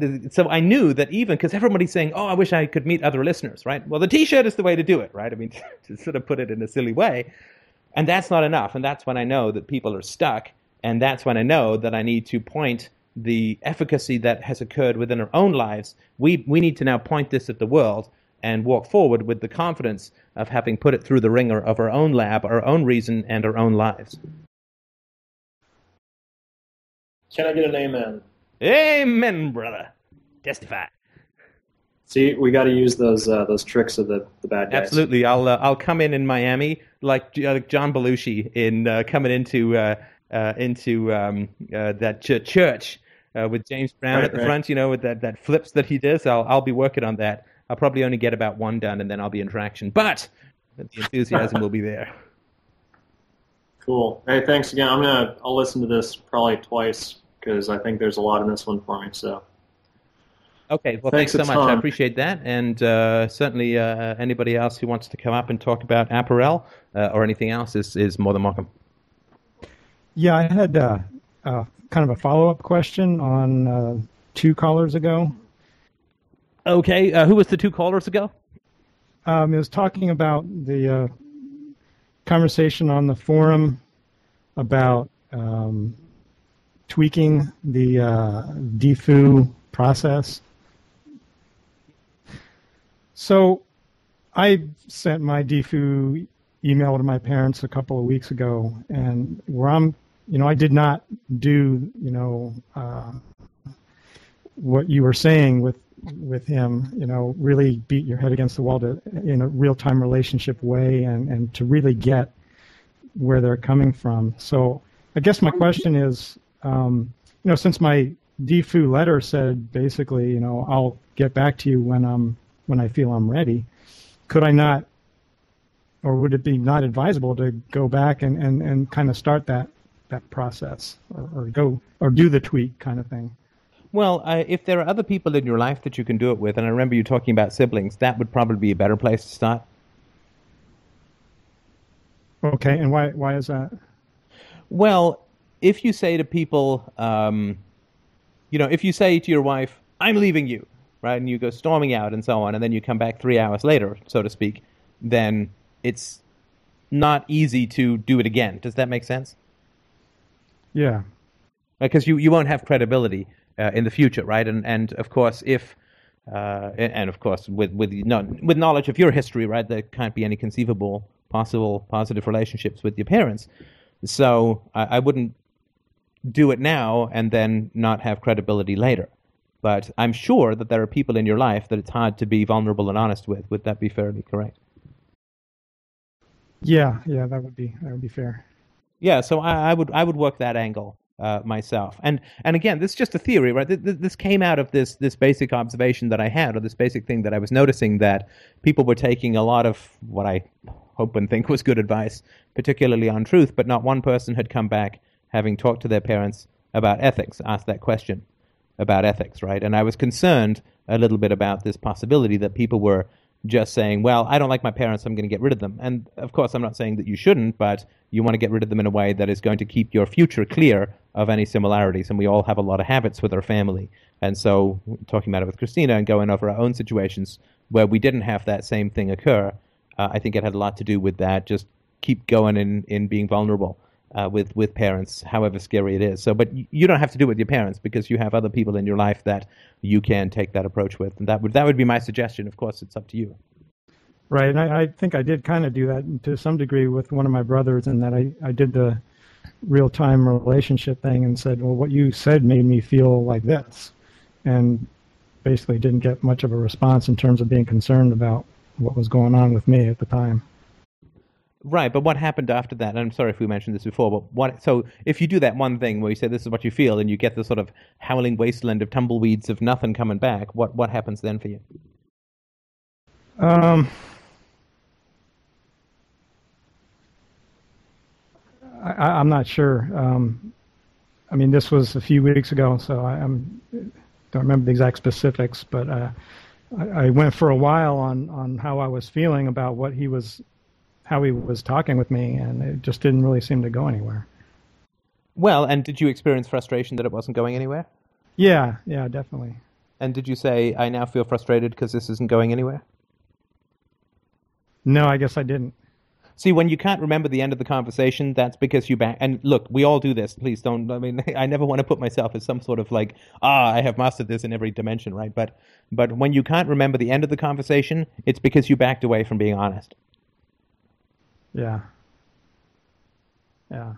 Right, because then, then, then he's going to get irritated, and then you're going to say, "Well, now I feel kind of nervous because you're irritated." Like you just that relentless honesty, the biofeedback. You know, it's incredible how many of us go through life getting no feedback from other people, like no genuine feedback from other people about what it's like to be in our company. Now, I know I do, and particularly since I've started doing this, but uh, but it's amazing, right? Just just how your brother has probably never had anybody say, This is my experience emotionally of interacting with you. Yeah, you know, it's kind of interesting. And the, the first time it happened in my conversation with him, this four and a half hour conversation I had with him, is, is he asked me a question that I that struck me as genuine, as him being genuinely curious about something pretty deep. And I, I kind of was really kind of happily surprised, and I and I told him how how pleased I was, how uh, great I felt about, uh, how impressed I was at, at, at, that question, how curious he was, and how happy I was that he was really curious. And his response was was kind of negative, and I was that. That's what kind of got all this started, and we went off on this tangent because I, I was being really, I had a real positive reaction to one of the things he said, and I expressed that. And did he and then he say, back, "So what you're saying is I never do this"? No, he said. Uh, he just kind of got annoyed at me, like uh, like I was trying to avoid the question that he asked that I I was really pleased at, you know. Right, right, right, right. So he had so he had an agenda, and your feelings were an inconvenience to him, right? I guess, yeah. Like, sorry, that's not very clear. But what I mean is, he wanted a question answered. Your feelings arose, and your feelings were considered to be an interruption to him in his achievement of his goal, right? It was either that or, or he really wasn't curious. And I think that's probably what it was. Well, the two are the same thing, right? And what I mean by that is when uh, we, we've all had this, right? Like if, if you're running, if you have kids, right, and, and you're running late and your kid is upset about something and bursts into tears, there's always a part of us that is like, oh, God, just we've got to go, right? Like, I, I, we've got to get to X. We've got to go get you to the Gymboree, or we've got to get you to whatever, right? And so the the when you've got a goal, and you're in in in uh, an interaction with somebody, their emotions so often come across as an interruption to the goal.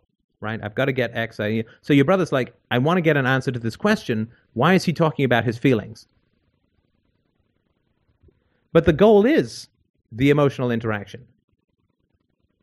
Right? The goal is, as the E.M. Forster said, only connect with each other. Only connect with each other. The goal is emotional intimacy, not getting your child to Gymboree, not getting an answer to your question, not um, uh, getting to, to watch the TV program, not this, not that, not the. The goal is connecting with each other because intimacy comes through honesty and reality, right? We can only meet in reality. We cannot meet in fantasy. It only divides us. And so, uh, but we we experience what you experience continually, that someone's got a goal, they got an agenda.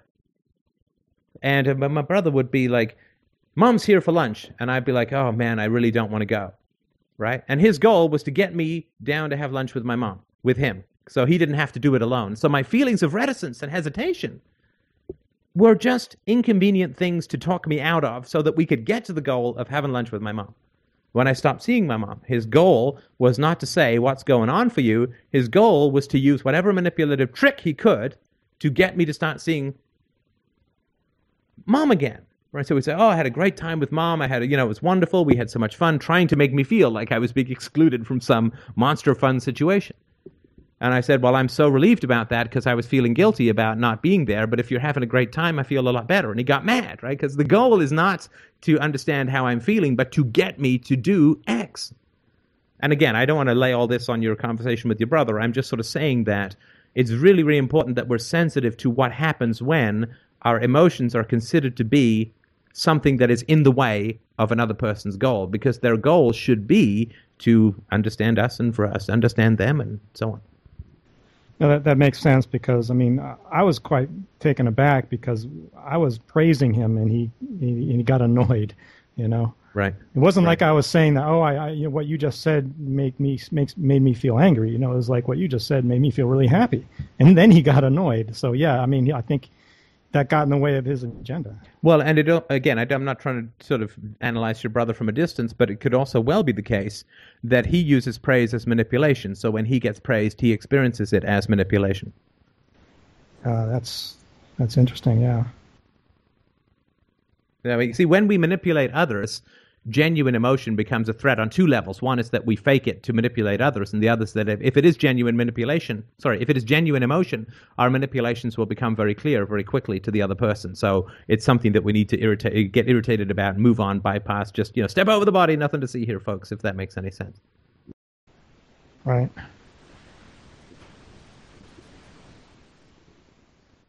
So yeah, I, I mean, real-time relationship. I don't think it's good to go back and try and reopen old relationships uh, or relationships that you're taking a break from. But the relationships that you currently have, I mean, if you're not uh, deFOO'd yet and it's not a dangerous thing to do, then I strongly recommend just staying in that relationship until you get to the core. And I'll do a podcast at least about the core that I got to uh, a little bit uh, later this week, but because I don't want to color other people's perspective, I just want to sit with the idea for a bit. But but you can do that real-time relationship, and I guarantee you, you sit with the real-time relationship, you will never ever for the rest of your life forget how that conversation ends up because the moment we can't forget it's because we spaced out and we, we gave up our um, our territory in the relationship and surrendered it to other people's preferences. Was there anything else that you wanted to to add or, or mention? Is, is, no. was it helpful? Was there anything else that you yes. want to talk about? No. Okay. Well, thanks so much, and do keep us posted. I mean, it's uh, magnificent, and I don't want people to think, uh, "Oh man, now I've done the wrong thing." I mean, that's not the issue. It's just it's a minor tweak. It's something that's still uh, uh, open to to question. It's not. I mean, it's just a it's a theory. It's a possibility, right? To to make uh, if the experience is, if what is, is going on as a deFOO, to make it stick, right? To, so, so you don't end up reproducing it and have to go through one or two other relationships before you get it, right? So this just trying to find a way to make it more efficient. It's not proven. It may not be possible. It's just a thought, right? So, um, so you know, whoever wants to be the guinea pig, uh, we'll all applaud you from from safety. So, uh, thanks so much. I'm certainly happy to chat to the next person who has a question or comment. Nobody? Okay, we can uh, put it out once or twice, uh, one or twice call more. Otherwise, we shall shut ourselves down for this uh, Sunday, the 25th of November. Going once, going twice. Hey, wait. Oh, oh, Uh, oh. oh no, I don't want to delay you too long. Uh, I I just had a question. Last call-in show, you said something about pe- teachers who don't think they can teach very well um, will give students the answer. Right. and I I think I do that a lot because well I I I I justify it by saying I'm just trying to be efficient, but that's not being efficient. if if I'm wanting to teach somebody, obviously. Right. Well, what is your goal when you're trying Um, to communicate something to someone? Is it for them to get the answer, or, or is it for them to learn how to think? Both.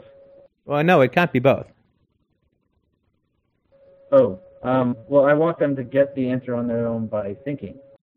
So then you don't give them the answer. Well, no, I do the opposite because um, I I don't have I, I guess I get impatient and and I don't know how to get them to the answer by not giving them the answer. Right, so, and, and that's what I mean when I say that. You, I mean, you lack certain skills about how to elicit answers in other people. And again, it's nothing I'm perfect at or anything, God knows. But, but um, if you lack the skills about how to lead people to the answer so they get the aha moment, that's fine, right? Then you just need to stop talking with people about answers until you figure that out. So I figure out how to get them to the answer. Right, like I mean, if if, if to have that if every sorry if everyone if i'm a, if i'm teaching people how to drive and everybody i teach fails the driving test i need to stop teaching people how to drive until i can figure out how to get them to pass right right. so what that means is that you have an ego investment in getting people to learn quote learn something right which is not Right. about their best interest it's something that you get off on so to speak Right. So what's Right, the, it's called a secondary gain or whatever. But what's the what's the gain for you in giving people the answer? How does it make you feel? Well, it it like it makes me feel like superior for a minute, but then I realized I've really not gotten anywhere. I I guess I I realized much. I, it's not even right then that I realized that it's it's much later, and that seems to be what that that seems to be how it just how it always turns out. So, are you there? Yeah, I'm still here. Okay. Okay, no, I, I do understand that, and I would guess that what may be lacking for you is a sense of how other people on the board are viewing you with regards to humility, right? This I can just run through this relatively quickly, right? Because you've been in the midst of your own emotional turmoil, it's hard to see how that looks as an arc from the outside, right? and it's it's very hard for us to um, uh, to get this right to to how we look from other people, particularly around accumulated experiences, right? So just to run through it very briefly, and this does sort of tie into to what it is I think that you're asking both in this and in the last when you called in earlier in the show. So. For instance, if you were to give somebody relationship advice, how do you think, who'd been on the board for, say, a year, uh, how do you think that would be perceived? Um, kind of um, hypocritical, I guess. Uh, sorry, whoever's typing, it's really annoying. Please stop typing or turn your mic off. Um, well, I'm not necessarily saying that it would be hypocritical because if you were giving people relationship advice at the moment, and you did this a little bit after, and we talked about that, right? You did this a little bit after your breakup with your fiance, right? And I just had to say, look, now is not the time to be giving people relationship advice. If you did that, I don't think that people would automatically think that you were hypocritical what they would be baffled by is your perception or your understanding of how you were perceived at that moment. Does that does that make any sense? Um, no, no. Sorry, I, I'm not putting it very well. Um, if I uh, weigh 350 pounds, right, and I come in and say, "Here's how to lose weight," how would you experience that? I would not believe you. Well, and and sure, but but it, it would be kind of weird, right? Right. I don't because know there would be such there would be it. such a big glaring problem that I was giving advice that obviously, as I talked about in the tennis anyone, either I had been unable to follow or I had followed it and it had been bad. But either way, there was a problem with my advice. And the first thing that you'd want to say is, "But if you know how to lose weight, why are you 350 pounds?" Right? Right. And, but if I did come in and lecture you on how to lose weight, it would be very hard to say to me, "But wait a minute, you're 350 pounds. What are you doing?" Right? Do you understand? Like that would be a tough thing to say to someone. Exactly. But No, why I would see, it be tough? see- Why would it be tough to say? Yeah. I'm not clear on that question. What is that in reference? Which, Sorry, which party if- is if- that refer- If you were in the audience and the 350 pound guy comes in and tells you how to lose weight, why would it be tough to say? But but you're 350 like the obvious thing. You're 350 pounds. How is it that you get to tell anyone how to lose weight? Oh boy, um, I know it would be tough. I don't know why. well, what's Um, the feeling that would make it tough? I guess I'd be afraid to tell. Like fear, I guess. And what would the fear be of? Uh, how he might respond. No, you wouldn't have fear of how he might respond. You would have curiosity about how he might respond. You would have fear because you would know a response would be a certain thing. He'd, I'd be afraid that he'd be angry, for sure. Well, you'd, you'd know he'd be angry, right? Right. because the whole thing is a colossal mindfuck, right? If someone comes in at 350 pounds and say, "Here's how to lose weight," the whole thing is a mind fuck from the beginning, right? It's like a dare. It's like somebody's just putting something in front of you that just makes no sense, and they're asking you to ignore it. They're putting you in an impossible situation, right? Right. Right. Okay. So, um, I'm just going to run you through four Nate experiences, right, that people have had collectively, and then we'll we'll go back to the teaching thing, right? And I, I say this just so that you see. And again, I'm not speaking for everyone. I'm just putting my my guess guess guessing hat on or whatever, right?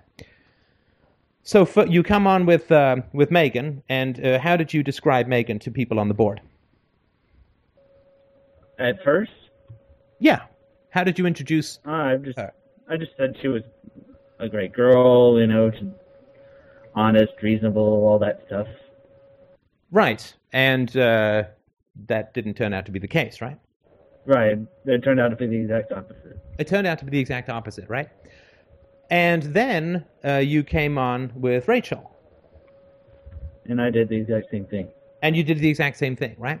And then uh, you came uh, after your uh, breakup. Uh, you, well, first of all, you were giving relationship advice to people during the time that you were breaking up. Again, people didn't know that till afterwards, right? And Right. then uh, you uh, you had the breakup, and then literally within a couple of days, you were giving relationship advice, right? Right.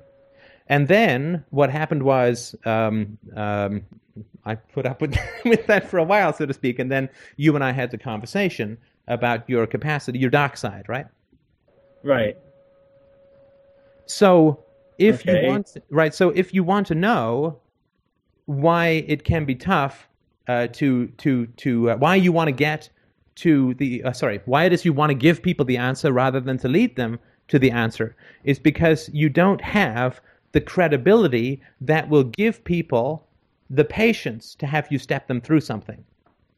Yet i'm not saying you won't i'm just saying right now right you ha- you don't have the credibility and i'm just talking about the board right in, in your personal life whatever your friends maybe it's i'm just talking about the board right you don't have the personal credibility because you have um, uh, put poor judgments out in the past and been unconscious of them right? I and see. also because you haven't had the feedback where you've said my goodness i have really led people astray here. I've put out false information which i didn't know was false at the time which is almost even worse right in terms of misleading people you haven't gone through the process of being humble about the mistakes that you've made in terms of judgment. And the and not just that you've made mistakes in judgment that you've misled other people. And i'm not saying this to put you down. I'm just sort of if you want to understand why you're impatient to give people the answer it's because you have a um, a credibility deficit if that makes sense. And that's the price that we pay for error. And i am conscious of it all the time. And i make errors. So i'm not talking about like oh, oh perfect or whatever right but the reason you want to get people to the to, to, to the answer quickly is because you have not as yet dug yourself out of the credibility deficit on the board to the point where people are willing to have you lead them. Does that make because because people followed you before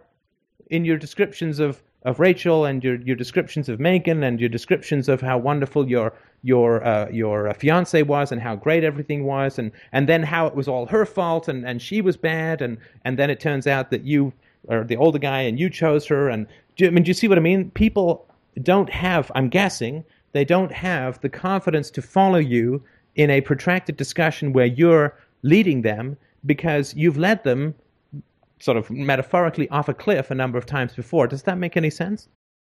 I yeah, it makes perfect sense. So, so I just need to stop teaching. well, no, you need to rebuild your credibility. Right? I mean, we all we, th- this happens to me too. I I mean, I apologize to people at least once a week uh, for for mistakes I've made or, or or things I've misunderstood or whatever. Right? It's just that you need to have the patience right? Because because weirdly enough, this is very similar to where we started this show in terms of Ron Paul. Ron Paul is an answer, and people don't want to lead other people through the process. They just want to impose an answer called Ron Paul, and it's impatience, right? And unfortunately, it's why it doesn't work, right? The world doesn't learn until it goes through it. Until it, until people feel enslaved, they're not going to try and be free, right? And Ron Paul is just this big band is his solution, right? So what you need to do is you need to recognize again, if other people disagree with me, just let me know. This is just my guess, right? You need to say, uh, you need to have a rational assessment of the situation and say, well, if I wasn't me and I'd been listening to me in particular areas over the last year, what would I think in terms of trust and credibility? And obviously, because you had some issues from your childhood and you were acting out some stuff and you have the dark side which you were unconscious of, which we all do, you did things which lowered your credibility with other people, right? Now, if you're aware of the fact that your credibility is in the negative, right? I don't think it's even zero, right? You got to work to get to zero, right? And that's just it's a challenge, right? And you'll you you you would do this on the board because you want to be able to do this in your personal life, right? And so right. there would be a certain humility in approaching a particular question or problem, right? So if I've been right, sorry, if I've been wrong 10 times before with my math solutions, if I put forward my 11th math solution as this one is right, it's going to irritate people, right? Because I'm clearly not processing that I've been wrong 10 times before, right? Right, and this this may be a why people are irritated or why certain people are irritated quite a bit, especially those that have been around a lot longer. Well, sure, because you're you're coming in saying, and again, just I understand this, right? It's, it's just it's just feedback, right? You're coming in and you're saying, well, I believe, I think it's this, I think it's that, but I don't think that you've processed fully, right? I mean, I know you're working on it. I don't think that you've processed the fact that you have uh, misled people.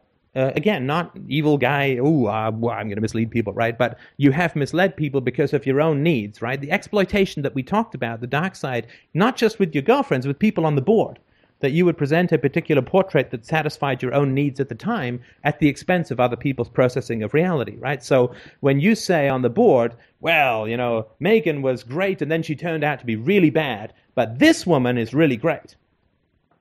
It messes with right, and, heads, right? Yeah, they do the eye roll thing, like the, like in your book. You, I think you said you had a line just like that.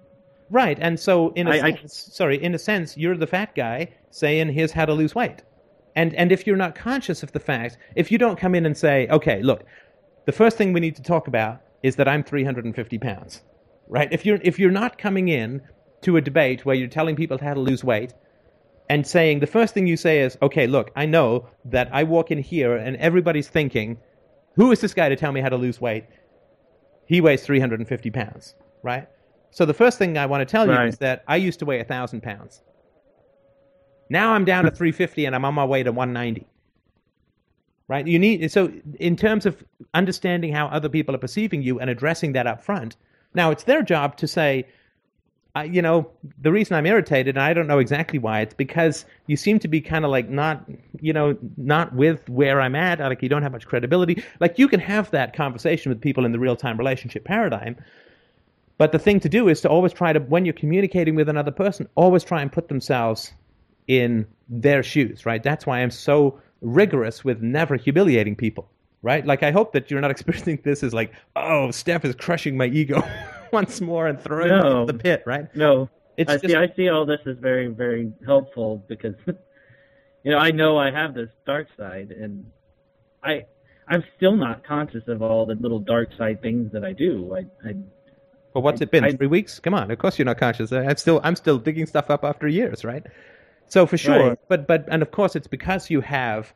Uh, you know, I think you have great capacity for this, right? Uh, and that's why you know it's worth getting that kind of feedback, right? That that you have great capacity for for communication, you have great capacity for integrity, and uh, but it's important just to, to to know. I don't want you to sort of go through the board feeling baffled and confused that you're not getting the responses that you want. But The first thing that you need to understand is that there are long-term consequences to what you did in terms of, and again, not did like boo ah, aha, rub my mustache, be the evil guy, but there's long there are long-term consequences to what you did in terms of how people feel misled and mistrustful.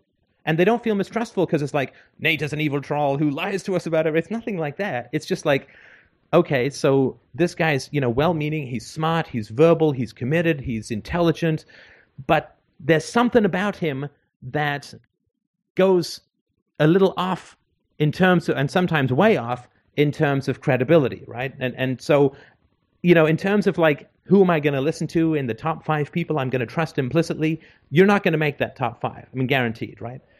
And Right. and maybe I don't even sometimes too, but but I just don't want you to be confused about why it is that, that you're not getting the results you want, and so that you can understand your own desire to to provide people with an answer. But what you need to do is to approach with the knowledge that particular pathologies within you have misled other people.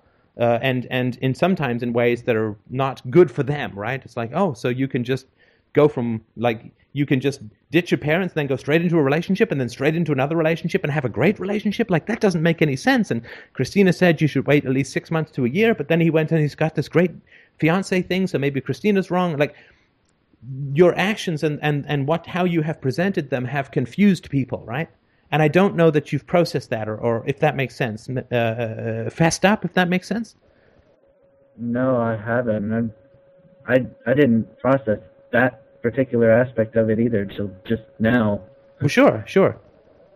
I mean, uh, I feel really bad about that. I, I didn't. I didn't. Yeah, I just. Oh man. Well, but yeah, and and I, I mean, don't go off into the oh my god, I got to throw myself off a cliff now, right? But but the issue it's just it's just looking at and saying actions have consequences. So if I am afraid of being alone, if I'm afraid of You being alone, hello, did we just lose everyone? No, still Hello? there? Can you hear me? No. Sorry.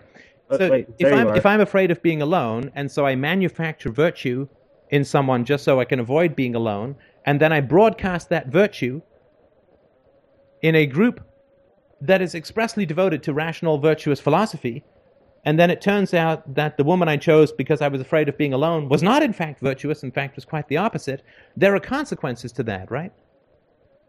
And the consequences Right. aren't a lynch mob. Uh, fortunately, we're all scattered. No, I mean, the, the consequences aren't a lynch mob, but there are consequences to uh, to using the board to satisfy your own or, or, or to appease your own fear of being alone. By you know, so you invent virtue, and and this is virtue. Look, everybody knew deep down, consciously or not, everybody knew that. Uh, particularly Megan, and then even more particularly Rachel. Everybody knew this was a disaster, and nobody told you, right? And that's that's part of how you present it, right? So, if, if you say to the guy, "Wait a minute, you're 350 pounds," how is it that you get to teach me how to be thin? And he says, Are you kidding me? I'm I'm perfectly slender, Ah. right? So you, you know, we all knew uh, that this was not going to be good, right? And and uh, you certainly, Christina told you, I told you that it was too soon, and you're rushing and so on, right? Uh, but you were like, no, you guys are wrong. She's really virtuous.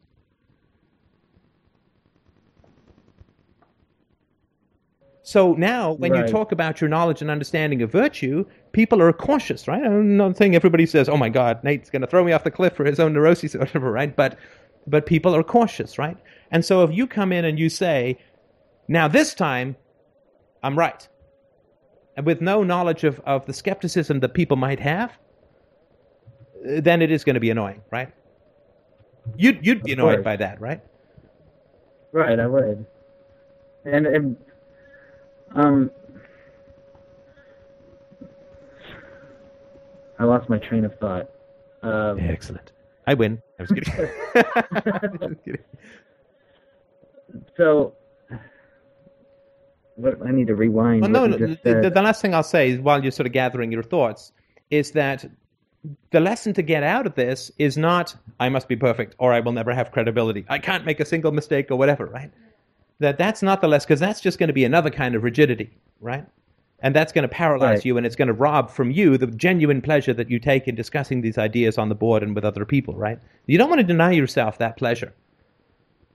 But the key thing is that everybody processes everything, and unfortunately, the person who needs to process it the most, the person who's doing it, is usually the last, and that's true of all of us and so on, right? But, but um, the, the the important thing is to say I can make mistakes.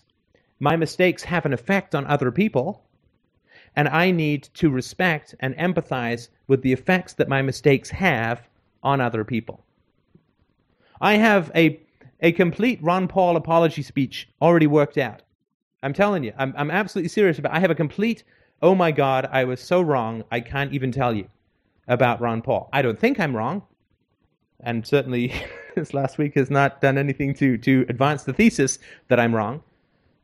But I'm certainly not omniscient. God God knows, right? So if it turns out that Ron Paul gets elected and the income tax is abolished the following year and Libertopia arrives three years later, well, it won't even take that long. But then clearly, I have made a very large mistake. And I'm not going to not act and not make decisions based on reasonable evidence and reasoning because there's some possibility that I've overlooked or missed something. But um, but yes, what uh, what will have to happen is I will have to say I have just made a terrible mistake. I will spend six months apologizing and another year trying to figure out exactly what mistake I made and write a book about it so that hopefully people won't make that mistake that I made in the future. And then maybe a year after that, I might start to regain some credibility with those people, right? right.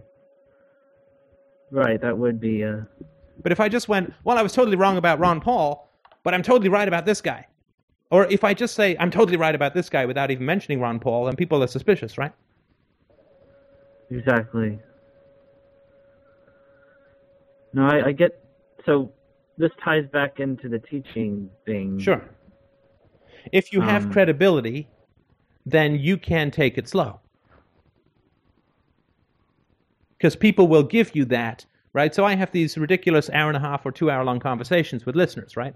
And they don't know where the hell I'm going half the time, but they know I'm going somewhere. Because they've listened to other listener conversations or they listen, listen to a bunch of podcasts and they know I'm going somewhere and it's probably going to be helpful right? So I can go slowly with those people because they're willing to give me the time to work through it patiently, right? Right. Like you're willing to You give know, me, the- sorry, you're willing to give me a half hour here, and you're willing to hear all this nonsense about your past relationships when you're just like, but I just want to know how to teach better. But you know that I'm trying to get you someplace useful because we've gone down this road a bunch of times before. So you're willing to give me the time to step you through it, if that makes sense. Right, and, and people aren't. People have been afraid to tell me or point things out, and may, maybe, maybe I reacted differently during during the relationship, but afterwards, when they confront me on something, I'm like, I'm not, I'm not responding with anger, even though that's a little twinge. I, I do feel angry for a second, but then I realize, okay, you're totally right. Well, it's, But it's I've never sorry it it is it is it is other people's job to give you feedback but it's not other people's job to process your mistakes for you right. Right so uh, and you're perfectly aware that you told everybody a whole bunch of mythological nonsense about your exes, right? I am. And you're totally aware that you were giving relationship advice all the way through this, and even up after your your the breakup of your your um uh, your uh, engagement, right? yes. So th- this is nothing that that's not unknown to you. You also know that you spent a lot of time blaming these women, and then you and I had a conversation where some significant portion of responsibility fell on your shoulders, right? Right. And you're also aware that everybody knows that, right? yes. Now, the reason that we try to avoid mistakes and we're cautious is because credibility is easily lost and it's hard to win, right? Def- definitely. I'm. I, I'm not even sure how to win it back or even get it back. Well, I mean, the, the first thing you do is you say, I don't have the credibility that I want. I have a credibility gap versus my ideal, right? And that's costing me, right? Because it costs you, right? Because you, you want to have a positive effect on, on this conversation. I'm not saying you don't, but you want to have a really positive effect where things can be efficient, where, you know, it can be more fun and where you're not, obviously, you're not annoying people, right? Because annoying people isn't going to help you get what you want. So the first thing you need to do is is just recognize the reality that uh, you have a credibility gap that you need to work through, right? And you need to go through uh, the process of uh, atonement and restitution, and that means Ferraris for everyone. No, that just means that you know there's just this thing where you sort of and don't go post right away. Just mull it over and say, well. Obviously, I was trying to rope everybody into my self-serving fantasy about the virtue of these women, and when that got out, of course, that was going to be problematic. And and then you can say to people, why didn't you tell me? But not like, why the hell didn't you tell me? But like, what was it that I was doing that caused you to feel that you couldn't tell me? Right? And because I guarantee you that people didn't tell you for a very good reason. And that reason was you. Because it's not a, this is not a forum, this is not a conversation where people are that shy about the truth. Right? So people didn't tell you for a very good reason, and that reason was you. And if you ask them Okay. and you keep asking them and you're patient, you will you hear it. You can ask me right now. You could ask Rod. Um, Yeah, the uh, I remember when uh, when you got engaged, Nate. Um, I got a I got one of these emails out of the blue that I was talking about earlier, but it was um, it was an email from your fiance, and I literally had no clue who this was from. I didn't recognize the name or anything. It just said it was a wedding announcement for these two people, and I think it was. I w- at that time, I think I still recognized your name as your screen name and not your, your name, Nate. And um, so until I was digging through the uh, the uh, delivery header on the email and found the other names on the list, I had no idea that it was even you. And so my first experience of I had no even no idea that you were dating anyone because you had recently crashed and burned with the uh, the previous girlfriend.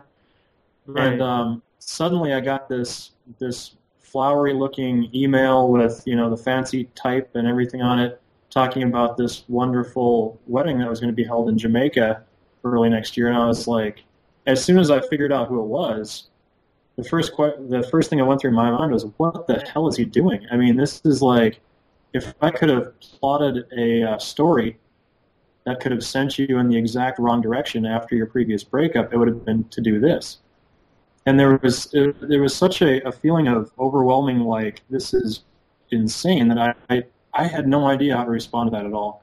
Because if I I don't know it seemed like there was such a, a wall of, of unreality there that I couldn't even dent it. And I was intimidated by I mean it, how how do I uh, respond to such obvious enthusiasm with a cold bucket of water without expecting some kind of horrible retaliation response, you know? And and and sorry, I don't want to interrupt your response to that, Nate, but but you would have gotten that, right? You you would have gotten that kind of hostility back for sure. Oh yeah, and I felt like I was I wanted so desperately just to say, dude, you know, eject, eject, get out of this, but I mean, there is no way to bridge the gap between we're so in love and we're going to get married and you're invited to don't do it, Nate, you know? And it was really what was really odd about it uh, as well was, I mean, aside from just the oddity of the the whole situation, but was just the fact that the email was coming from your new fiance, and I had literally no clue who this girl was. I'd never even heard of her before this email. Uh, I I, had a similar experience back in May when, uh, when it started. yeah, Yeah. So I can mean, I, how, I don't mean uh, to be piling on with like you know you suck or anything like that, but I'm just saying that that was my experience of it was that there was just a monolithic wall of of fantasy right in front of me, and I just I had no idea where to even begin with that. It was just utterly baffling to me.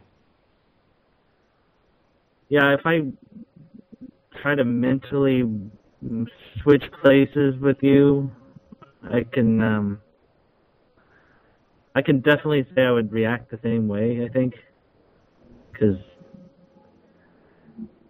yeah, that that's quite a, a monolithic wall is the right word for it, for sure. and Yeah. I can definitely say that I probably wouldn't have responded too kindly. Um, yeah.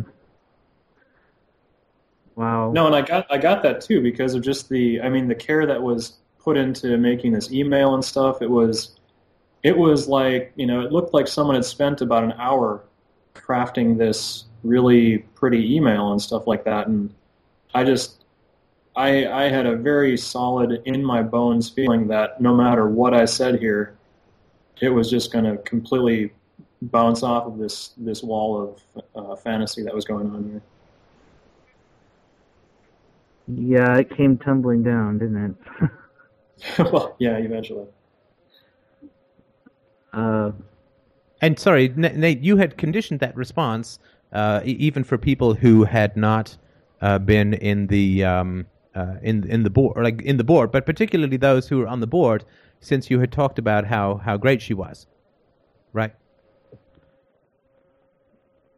right. I, I definitely conditioned that with everybody, so that they were afraid of responding. Responding wouldn't have, you know, it would have been like I'm afraid of, uh, you know, poking a rabid dog, but uh, that doesn't mean I should do it. Well, I mean, it's like again, not to not to pick on the chunky guy, but if if the guy who's 350 pounds says I'm the best diet expert in the world and the best, and he's chuff, puffing away, and I'm also a marathon runner, and he's puffing away on three stogies at the same time, then there's no common ground to begin a conversation about the truth, right? Because the person is obviously in a state of anti-truth to the point where there's not even. It's like trying to debate physics with a witch doctor. Um, yeah, I understand now. I can really, I can really picture it just from being, just putting myself in their shoes, what that would be like. I I really don't know why I I did it.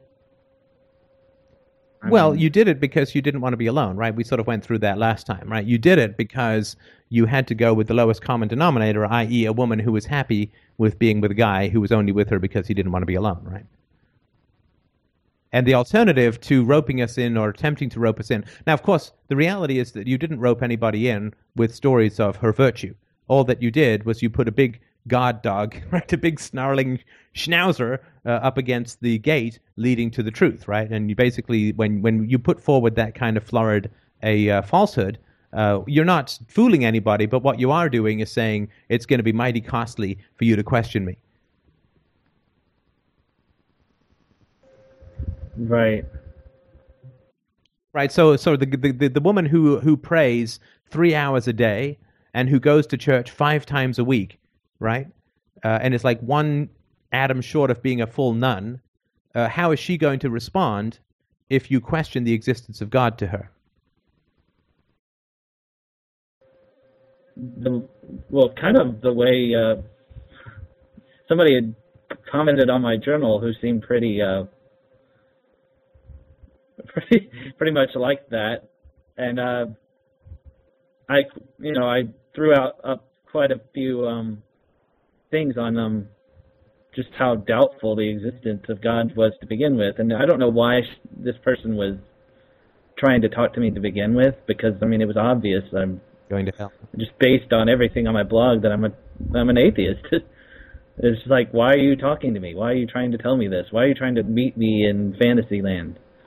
And here I was, just coming out of trying to meet people in Fantasyland. Right, but the more invested somebody is in their fantasy, it's not because they want to convince you of their fantasy. It's not even fundamentally because they want to convince themselves of their fantasy. It's a clear marker and a warning, which is that I'm going to fuck you up if you try and penetrate this fantasy. Right? So the more outwardly somebody is invested in a fantasy, the more uh, people don't want to confront them on it because they just, it's a big marker for like, if you cross over this line, uh, I'm going to get really mad at you, right? I mean, that that's why we don't confront the heavily, in, that's why we don't talk to nuns who've given up their entire life as as a woman. Uh, we don't talk to them when they're 80 about the existence of God, right? Because they're so heavily invested that that the, I mean, my God, what are you going to do, right? So the more publicly you invest in a fantasy, the less people want to uh, confront you on it, right? And, and of course, if you don't express any doubts about it, which is a total investment in fantasy, then what you're saying is that anybody who does express a doubt in it, I'm going to attack them, right? I mean, that that's a clear marker, right? And that's that's one of the problems with this fantasy is that it cuts people off from giving you honest feedback. Yeah, and I think Greg had, I think Greg had tried to confront me on it, and I don't think I responded in the best way at all. I, I think I responded fairly, really. I think I, I think I almost, I, I might have attacked him. You might have attacked him because, back like, in May, right? I think I did. I think I did attack him. I, I don't You think remember what I attacked him? said, but yeah, I Well, think what I was- did. what was the emotional aspect of of that conf- of that conversation for you, Nate? Oh, like, Well, I what were you feeling when when he was asking you this? Well, I was angry. Right. Right, So, and so so of course, and you can choose to be angry when somebody's making you uncomfortable, and all that means is that you don't get people telling you the truth anymore, right? Exactly. Sorry, Greg, you were saying something. I had a minute. No, I was just saying that was the exchange back in May. Yeah, that was. Uh, I think it was a little later than that, actually. Mm, More recent than that.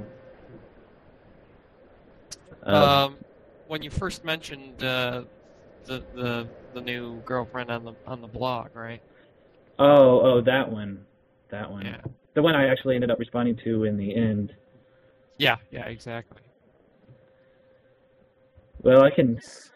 Sort I can definitely see- Well, I can uh, definitely see where this ties into today's board conversation and last night's. I'm I'm I'm humbly just I apologize. I'm, I'm like I said I, I, I will buy you dinner. I will do anything to make up for having attacked you like that and and told you you were wrong and Well, I'm cu- I'm actually curious about that board post last night. Now that we've gotten this far into it, um, when you asked me that question, um, I'm trying to remember the thread now about uh, um, oh, I had mentioned about how I chickened out on on. Uh, confrontations uh, over the last couple of months, right? And you asked, was Chicago one of those places, right? And after everything we've been through over the last month and a half or so, um, I was thinking to myself after you posted that, well, of course you have to know the answer to that question, so why are you asking it like that? Well, I'm sorry to interrupt, but I would say that it probably is one layer deeper than that. Who, whose job was it to confront Rachel in Chicago? Nobody's. No. Who brought her? Uh, I did. Right. Right. So if your guest is doing Crazy Talk 6000, right? She's booting Okay. up with Crazy Talk Mark 12 million. Whose job is it to confront her? Well, mine. Of course. Right? So, So I, I it was your job. You you brought her, right? You brought her. So if she starts doing crazy talk and dominating the conversation, right? Then Right. it's your job as the person who invited her to confront her on that, right? yeah. Yeah. So if you if you criticize Greg for not confronting Rachel, I could see how Greg might find that as a little annoying, right? right, so then I'm just kind of manipulating everybody else Well, into doing it for me. you're you have a standard called you should confront people, and Greg, you kind of chickened out on confronting people, particularly in Chicago, right? But you didn't confront Rachel the whole time you were with her, particularly not in Chicago. And that's what So I mean I'm about the humility. Of, It's the humility to say, well, I can't blame other people for not confronting Rachel because I sure as hell didn't, and I brought her into this conversation. That's, And- and uh, there so was was, ex- yeah. That was hypocritical of me. I, Well, There- there you was- know, sorry, sorry to interrupt. There's nothing. Uh, it, it, it is a little bit, but I wouldn't even say that. I just say that you need to put yourself in the other person's shoes, right? Because Chicago kind of got messed up because you brought Rachel along, right? Right. And then blaming other people for not confronting the person you brought up who messed up the interaction that people had spent a fair amount of time and money attending, blaming other people for not confronting your fiance who you brought is kind of giving them your job, right? Right. and then having a standard called you could you should confront people when it's your job to do it and you're not doing it. and all that after months of uh, making it clear that if anyone did, y- you'd get angry. Right. I mean, you. Yeah. I mean, another reason why people didn't confront Rachel was because you would have gotten angry. You would have rushed to her defense, and you would have blamed the other person. Right. Right. I. That is quite another aspect of my dark side, I guess. Well, sure. you uh, would have. You would absolutely have sided with Rachel because that's what you were doing on the board, right? Was you would absolutely have sided with Rachel, and you would have attacked Greg for confronting her, and now you're criticizing Greg for not confronting her. Wow. Yeah, that is. That's kind of cruel and. um, wow. And and you you're not conscious of it, right? I mean, nobody's saying that uh, you're plotting whatever, right? But but this is the reality of other people's experience of you. That we all we all need this kind of feedback. And as I say, like I get it fifty times a day in my inbox. I always get this feedback, but we have to throw ourselves open to the feedback of other people so that we can prevent uh, situations where we don't get what we want. Because you didn't get what you wanted with Rachel, you didn't get what you wanted in Chicago, and you're not getting what you want in terms of your board interactions, Nate. Right? So this is not Nate is a bad guy. This is how to get Nate what he wants, and that does mean looking at uh, things which would be annoying to any human being, yourself included, right? And saying, well, I'm not going to get what I want if I'm annoying, so I need to not be, you know, annoying in these areas. I'm not saying annoying in perpetuity in all situations, or but in these particular areas, right? right. And I and I definitely don't want to be this irritating, annoying, cruel. you know, appar- I mean, cruel in a very subtle. If what has apparently been subtle, at least to me, because I'm not aware. I haven't been aware of it until right now. And, and to be f- to, to, be fair, I, I, I did sort of hang a target out there when I re- responded the way I did in that thread last night. So Well, I don't think I I don't know why I said it or mentioned it. I what was going through my mind at the time was that I I've done the same thing over and over and over with several people. I had dinner Thanksgiving dinner. I was invited out to an old friend that I haven't seen in a while, just randomly. Um, I went and had dinner with them, and they, they usually have these enormous Thanksgiving dinners. But some lady down at the end of the table, they were going around the table saying what we're thank- thankful for and stuff like that. It was some goofy tradition, and um, when it got to her, she mentioned she that she thanked the military and and and is glad we have our freedom, and I could have said something, but she seemed so enveloped in her own fantasy that it, that that probably would have been a bad idea. And Now, sorry, sorry to interrupt you for just a second there, Nate, but the feeling that you had was that if you had confronted her even mildly, she would have gotten angry, right? right, Right. So that's what we were feeling right, because she was so invested in her fantasy. right. So I I get that with that whole feeling. and I understand for sure.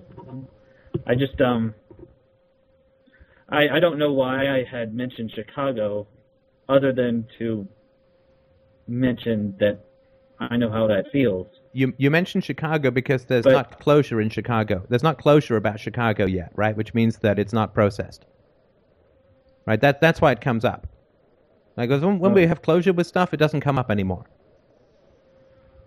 Oh. right?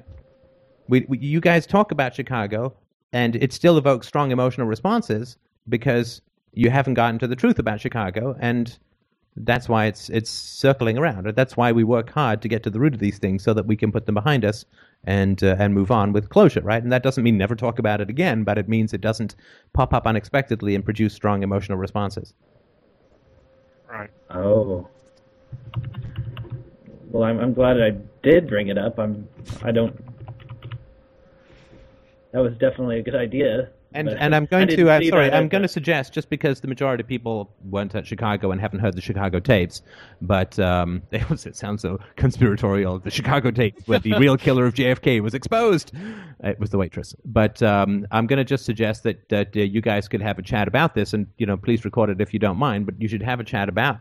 Uh, Chicago, the people who were who were there, but I don't know that it's going to be hugely relevant to other people. But maybe we could release it as a a gold plus or something, if that's right with you. Well, sure. You're talking about the conversation with. with Greg, uh, uh, yeah, or, or whoever else was there who wanted to be in on that conversation, because you guys definitely need to chew through some stuff about Chicago for sure. I mean, there's Yeah, a I lot to be definitely wanna gained from that, right? But but uh, you need to try a, a, a, a an RTR on Chicago. For sure, and I think that would be really good for all of us. All right. Well, listen. Thanks so much, everybody. I'm going to close the show down now because uh, I've just peed myself, and that's usually a good sign that the end of the show is relatively imminent. Uh, wait. Ah. Okay, so thanks everyone so much. Uh, again, uh, I will have uh, a, uh, um, a show next week, uh, next Sunday. Uh, thanks so much to everyone who joined in. It was a great show, uh, as everyone, and uh, as, as it always is, and it's really been fantastic lately in particular. So thanks so much for the listeners, to the listeners for that. Look forward to your donations. You still have time to order my books uh, for Christmas. So uh, thank you so much, everyone, and pick up some T-shirts, uh, or I absolutely promise uh, I will cry. So thanks so much, and I will talk to you soon.